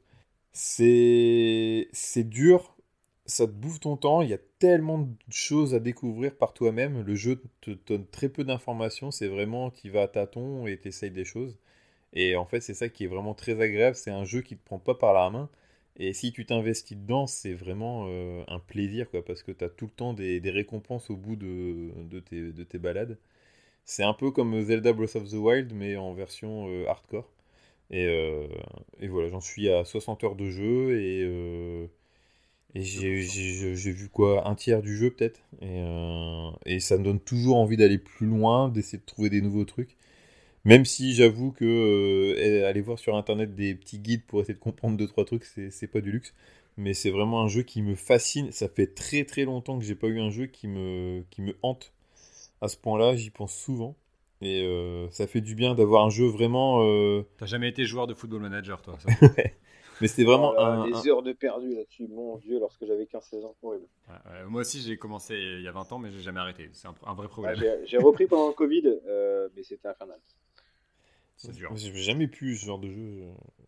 J'adore tellement le football que du coup. C'est vrai. Ouais. Allez, le foot. dit Quoi, en 2020, il n'y a plus de joueurs KF Scandale, j'achète plus la licence. Mais voilà, donc le jeu Elden Ring sur euh, les plateformes PC, PS5, euh, Xbox. Et voilà. Euh, c'est tout Faut pour être moi. acharné, hein. Faut être acharné quand même pour ce genre de jeu. Ouais, c'est ça, c'est un jeu où tu... la mort arrive facilement, mais euh, il y a une frustration, mais il y a un côté, tu dis, ouais, c'est vrai, j'ai merdé, j'étais un peu trop gourmand. Et, et je trouve que ça, c'est assez bien, bien foutu. Que le sur euh, les autres jeux. euh, Ah, de- on, dirait moi à tous les jeux, à tous les jeux vidéo, euh, style les jeux, les jeux Star Wars, Fallen, Fallen Order, là, où contre le boss, je, je me remets en question, bon j'ai merdé, alors qu'il a un pattern tout pourri, bah, je suis arrêté au milieu du jeu, je, je suis vraiment nul hein. sur ces jeux-là, je suis, je suis à chier. Moi il me faut un GTA, Ah, ce jeu n'est pas fait pour toi, Pierre euh, Elden Ring. hein, non mais clairement. moi il me faut un truc, euh, un univers libre où je peux entre les missions décompresser, faire des conneries. euh. Euh, ou No Man's Sky. No Man's Sky, ou m'ennuyer pendant 3 heures, ça me plaît aussi. No Man's Sky est super. Je sais pas si vous avez joué à ça, non pas du tout. Si, si, si, Non, si, moi je l'avais fait. Je suis comme je ton avis, c'est un plaisir de découvrir les planètes et de s'amuser. Ouais, après tu les planètes, euh, c'est- redondant. bah il y a trois couleurs, il y a quatre formes, et puis après on, on fait une sorte de millimélo de chaque, chaque truc. Donc c'est un jeu, c'est un jeu farfelu. Monsieur farfelu, un Ah oui. oui, c'est ça, c'est farfelu. Merci, merci de compléter l'info. Euh, je vais enchaîner. Euh, moi, ma reco, un peu con parce que c'est la, c'est la fin, euh, la fin. de- C'est un spectacle en fait, c'est un spectacle musical qui s'achève, qui s'achève là euh, demain, mais qui reprendra sans doute fin d'année. Alors c'est le, moi c'était le Yellow Sox Orchestra qui, est un- qui euh, Comment tu dis? le Ye- Yellow Sox Orchestra. Les l'orchestre des chaussettes jaunes. Ouais, c'est- un, orchestre lyonnais créé en 2015, spécialisé dans la musique de film. Donc ils ont fait un paquet déjà de de- de- d'auteurs de, musique de film, euh, soit John Barry, donc euh, la musique de Danse avec les loups, euh, James Horner aussi. Et là ils ont ils ont euh, ils avaient programmé pendant quelques dates, que ce soit à Paris, Lyon, Nantes ou Lille, euh, des concerts euh, réunissant les musiques de John Williams et de Hans Zimmer. Alors évidemment énormément N'importe quoi. énormément de, non, mais énormément de standards. Mais non, et justement, c'est pas n'importe quoi. Parce qu'il arrive à en faire des parallèles. Parce qu'il y a des musiques d'Hans Zimmer qu'on connaît moins et qui sont beaucoup plus illustratives que, que ce qu'on veut bien croire. C'est-à-dire avec beaucoup plus de variété d'instruments. C'est-à-dire que nous, Hans Zimmer, désormais, on pense que c'est des. Enfin, c'est Dune, quoi. En fait, c'est... Dune, c'est la parodie en fait, de ce qu'il fait depuis des années, et de plus en plus lourd. Mais en vérité, il a, il a une palette beaucoup plus importante. Et euh, justement, le spectacle vient mettre en, en, en exergue ça. Euh, il y, a un- il y a un virtuose et un mec plus laborieux, ça c'est vrai. John Williams est un virtuose. Euh, L'autre est plus, c'est, c'est plus redondant, mais il arrive à, à accompagner une ambiance. Et justement, le chef d'orchestre, euh, en plus de, de diriger l'orchestre évidemment, vu que c'est son taf, euh, faisait parfois aussi des petits laïus sur des musiques moins connues de ses films. Il faisait du hip-hop, non? Bah, ouais, il faisait du beatbox. Et puis surtout, il n'y a pas de violon, c'était qu'un harmonie, donc il y avait un mec qui faisait du kazoo. Non, non, je vous rassure, c'était un, un, un super orchestre avec, avec des violons. Il manquait juste les, les chœurs, notamment pour une musique comme euh, Gladiator, machin, où voilà, il faut un peu plus de, de, de, de, corps. Mais euh, je l'ai vu au Zénith de Lille, c'était incroyable. Et si vous avez l'o- l'occasion de voir un ciné-concert comme ça, où en plus il y a quelques explications sur certains films avec euh, euh, des explications vraiment euh, musicales et cinématographiques, c'est vraiment à voir. Et j'ai eu des frissons, et particulièrement sur une musique, et je pensais pas. C'est-à-dire que Jurassic Park, Indiana Jones, j'étais comme ça, je m'attendais à les entendre. Et quand E.T. est arrivé, là j'ai les poils, euh, les larmichouilles, euh, on y va. Donc vraiment, c'est incroyable, c'est saisissant. Et euh, hâte de revoir un spectacle comme ça avec d'autres musiciens, éventuellement. hein. John Barry, moi j'adorerais voir ça. Donc euh, ça s'appelle euh, donc le Yellow. Yellow Sox Orchestra. Voilà. Et C'était super et c'était c'était une belle expérience. Ça donne envie. Ça donne envie. Euh, moi, je vais vous conseiller rien à voir une, une série euh, qui est sur euh, Netflix, euh, qui est une série d'un d'un producteur que moi je suis depuis un petit moment sur YouTube, le producteur qui s'appelle Adi Shankar. C'est un producteur de, de films, puisqu'il a produit le, le film Dread, sur donc, l'adaptation du, du- du juge Dread, la, la BD avec Karl Urban. C'est pas un film sur Bob Marley? oh, joli Ou encore euh, The Voices de, de Marjane Satrapi. Un Euh, film sur et- euh, la série The Voice sur ETF. Oh là là, vous Oh, avez, c'est bon, eh, vous allez pourrir eh, comme ça. Alors faut voir hein, parce que c'est pas c'est pas radiophonique. euh, je me fais ma blague de merde. Alex m'a regardé avec un mépris terrible. Et puis derrière, elle a le culot de faire une blague encore plus pourrie quoi. Mais grave, n'a pas de respect quoi. Donc je disais Adi Shankar, voilà, euh, youtubeur aussi, qui, qui propose euh, du coup sur sa chaîne YouTube des, des fanfictions euh, de, pop culturel, puisqu'il a fait un fan, film sur euh, The Punisher avec euh, l'acteur qui, a fait le plus mauvais Punisher au cinéma, s'appelle Linge Sale ou The Dirty Laundry hein, en, France, en anglais, ou alors une, un Power Rangers non autorisé, un Power Rangers avec l'actrice qui jouait dans Battlestar Galactica, et donc qui est une version adulte de Power Rangers. Donc bah il a tout un univers qui s'appelle le Bootleg Universe comme ça, où il fait des, fanfictions. Et là, en fait, euh, je ne sais par quel moyen, je ne peux pas plus se renseigner, mais il a réussi à avoir une série sur Netflix où euh, ça s'appelle donc The Guardians of Justice. Et c'est euh, très clairement une, sa, vision de, de DC et de Marvel. C'est les super-héros. Le point de départ de l'histoire, c'est donc le, le, le suicide en direct à la télé euh, d'un personnage surpuissant qui est l'équivalent de Superman, qui se tue avec la seule balle à base de... euh, bah, pas de kryptonite, si c'est un autre nom, mais c'est clairement de la kryptonite. Il se tue en direct à la télé avec, ça. Non, ça c'est Wolverine. Tu te je trompes. mal l'univers. euh. Et euh, donc du coup, en fait, à partir de là, ben, ça, ça crée complètement un drame. Ça, ça fait, euh, euh, ça relibère des, euh, des sortes de, un sorte de cucus clan. Enfin bref, euh, des méchants euh, en profitent, etc. Et, euh, et on suit tout ça, et, l'Amérique est un peu sans dessus dessous, et le monde entier sans dessus dessous. Et euh, il y a une enquête à l'int- à l'intérieur des, des gardiens de la justice, donc qui sont la Justice League, mais en version un peu plus trash, un peu plus dark avec un Batman qui est une sorte de hibou, qui est un peu un mélange entre Birdman et le hibou dans Watchmen. Euh, il y a une version féminine de Flash, il y a une Wonder Woman. enfin, et en fait, euh, tout ça est un peu, un peu bordélique, et surtout parce qu'il y a un mélange de prise de vue réelle. Mais euh, quand il te raconte une histoire, tu passes d'un coup, sans prévenir, à euh, de l'animation, euh, un dessin animé en 2D, à un, un effet jeu vidéo euh, à 8 bits ou 16 bits euh, à l'ancienne, à euh, des personnages animés en pâte à modeler. C'est complètement fou. Là, ça m'intéresse du coup. Là. Ah, ça paraît très cheap par moment, je tiens à préciser, parce que ça, ça a un côté un peu cheap, un peu cheapos, euh, dans la, notamment quand c'est des scènes avec les acteurs. Tu sens euh, voilà, que euh, c'est aussi.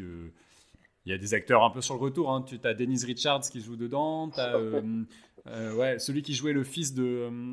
dans Breaking Bad, là, celui qui joue le, le- le fils de. de comment il s'appelle De Walter. Walter White, euh, donc, qui joue aussi dedans. Surtout- Il y a Adi Shankar qui aime bien se mettre en scène, qui a, qui a un personnage euh, à lui tout seul, qui joue aussi euh, dedans.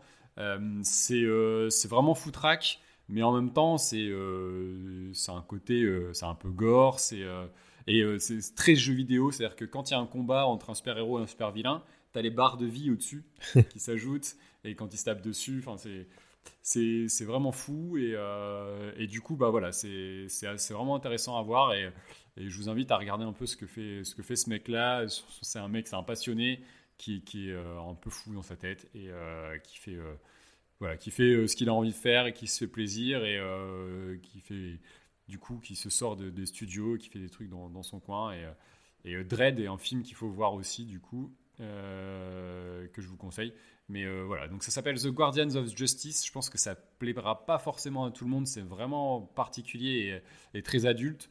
Il n'y a pas de côté sexe non plus euh, par rapport à d'autres. C'est vraiment le côté gore et, euh, euh, l'aspect euh, ouais, vraiment trash des, des super-héros. Euh, c'est encore ça, encore plus loin que ce que peut faire euh, Watchmen par exemple. Euh, mais euh, voilà, c'est c'est à voir, c'est vraiment un ovni pour moi et j'ai encore du mal à comprendre comment ça a pu arriver sur Netflix, mais, euh, mais tant mieux pour la, pour la visibilité. Donc euh, The Guardians of Justice. Très bien. Voilà, Bon voilà. les gars, l'épisode s'achève. Merci pour ces recos. Euh, on se dit du coup bah, quand? À- Dans quoi, trois semaines? Trois semaines. Trois semaines parce que gros gros épisode en Gros perspective. épisode euh, ouais, impor- Énorme épisode. important. Euh, voilà, donc un petit peu plus de, de préparation pour nous. Je vous dis à dans trois semaines avec un nouveau thème, trois nouveaux films ou plus. Ou Et plus. trois, les, les trois mêmes mecs, plus peut-être d'autres, pour vous en parler. oh putain, c'est laborieux, mais voilà, c'était la, fin de- du film le plus. Mais ça c'est du teasing aussi, tu vois, tu donnes envie J'appâte le, le chaland. Les gars, c'était encore une très belle soirée. À plus. Ciao. Merci beaucoup. Ciao, bye.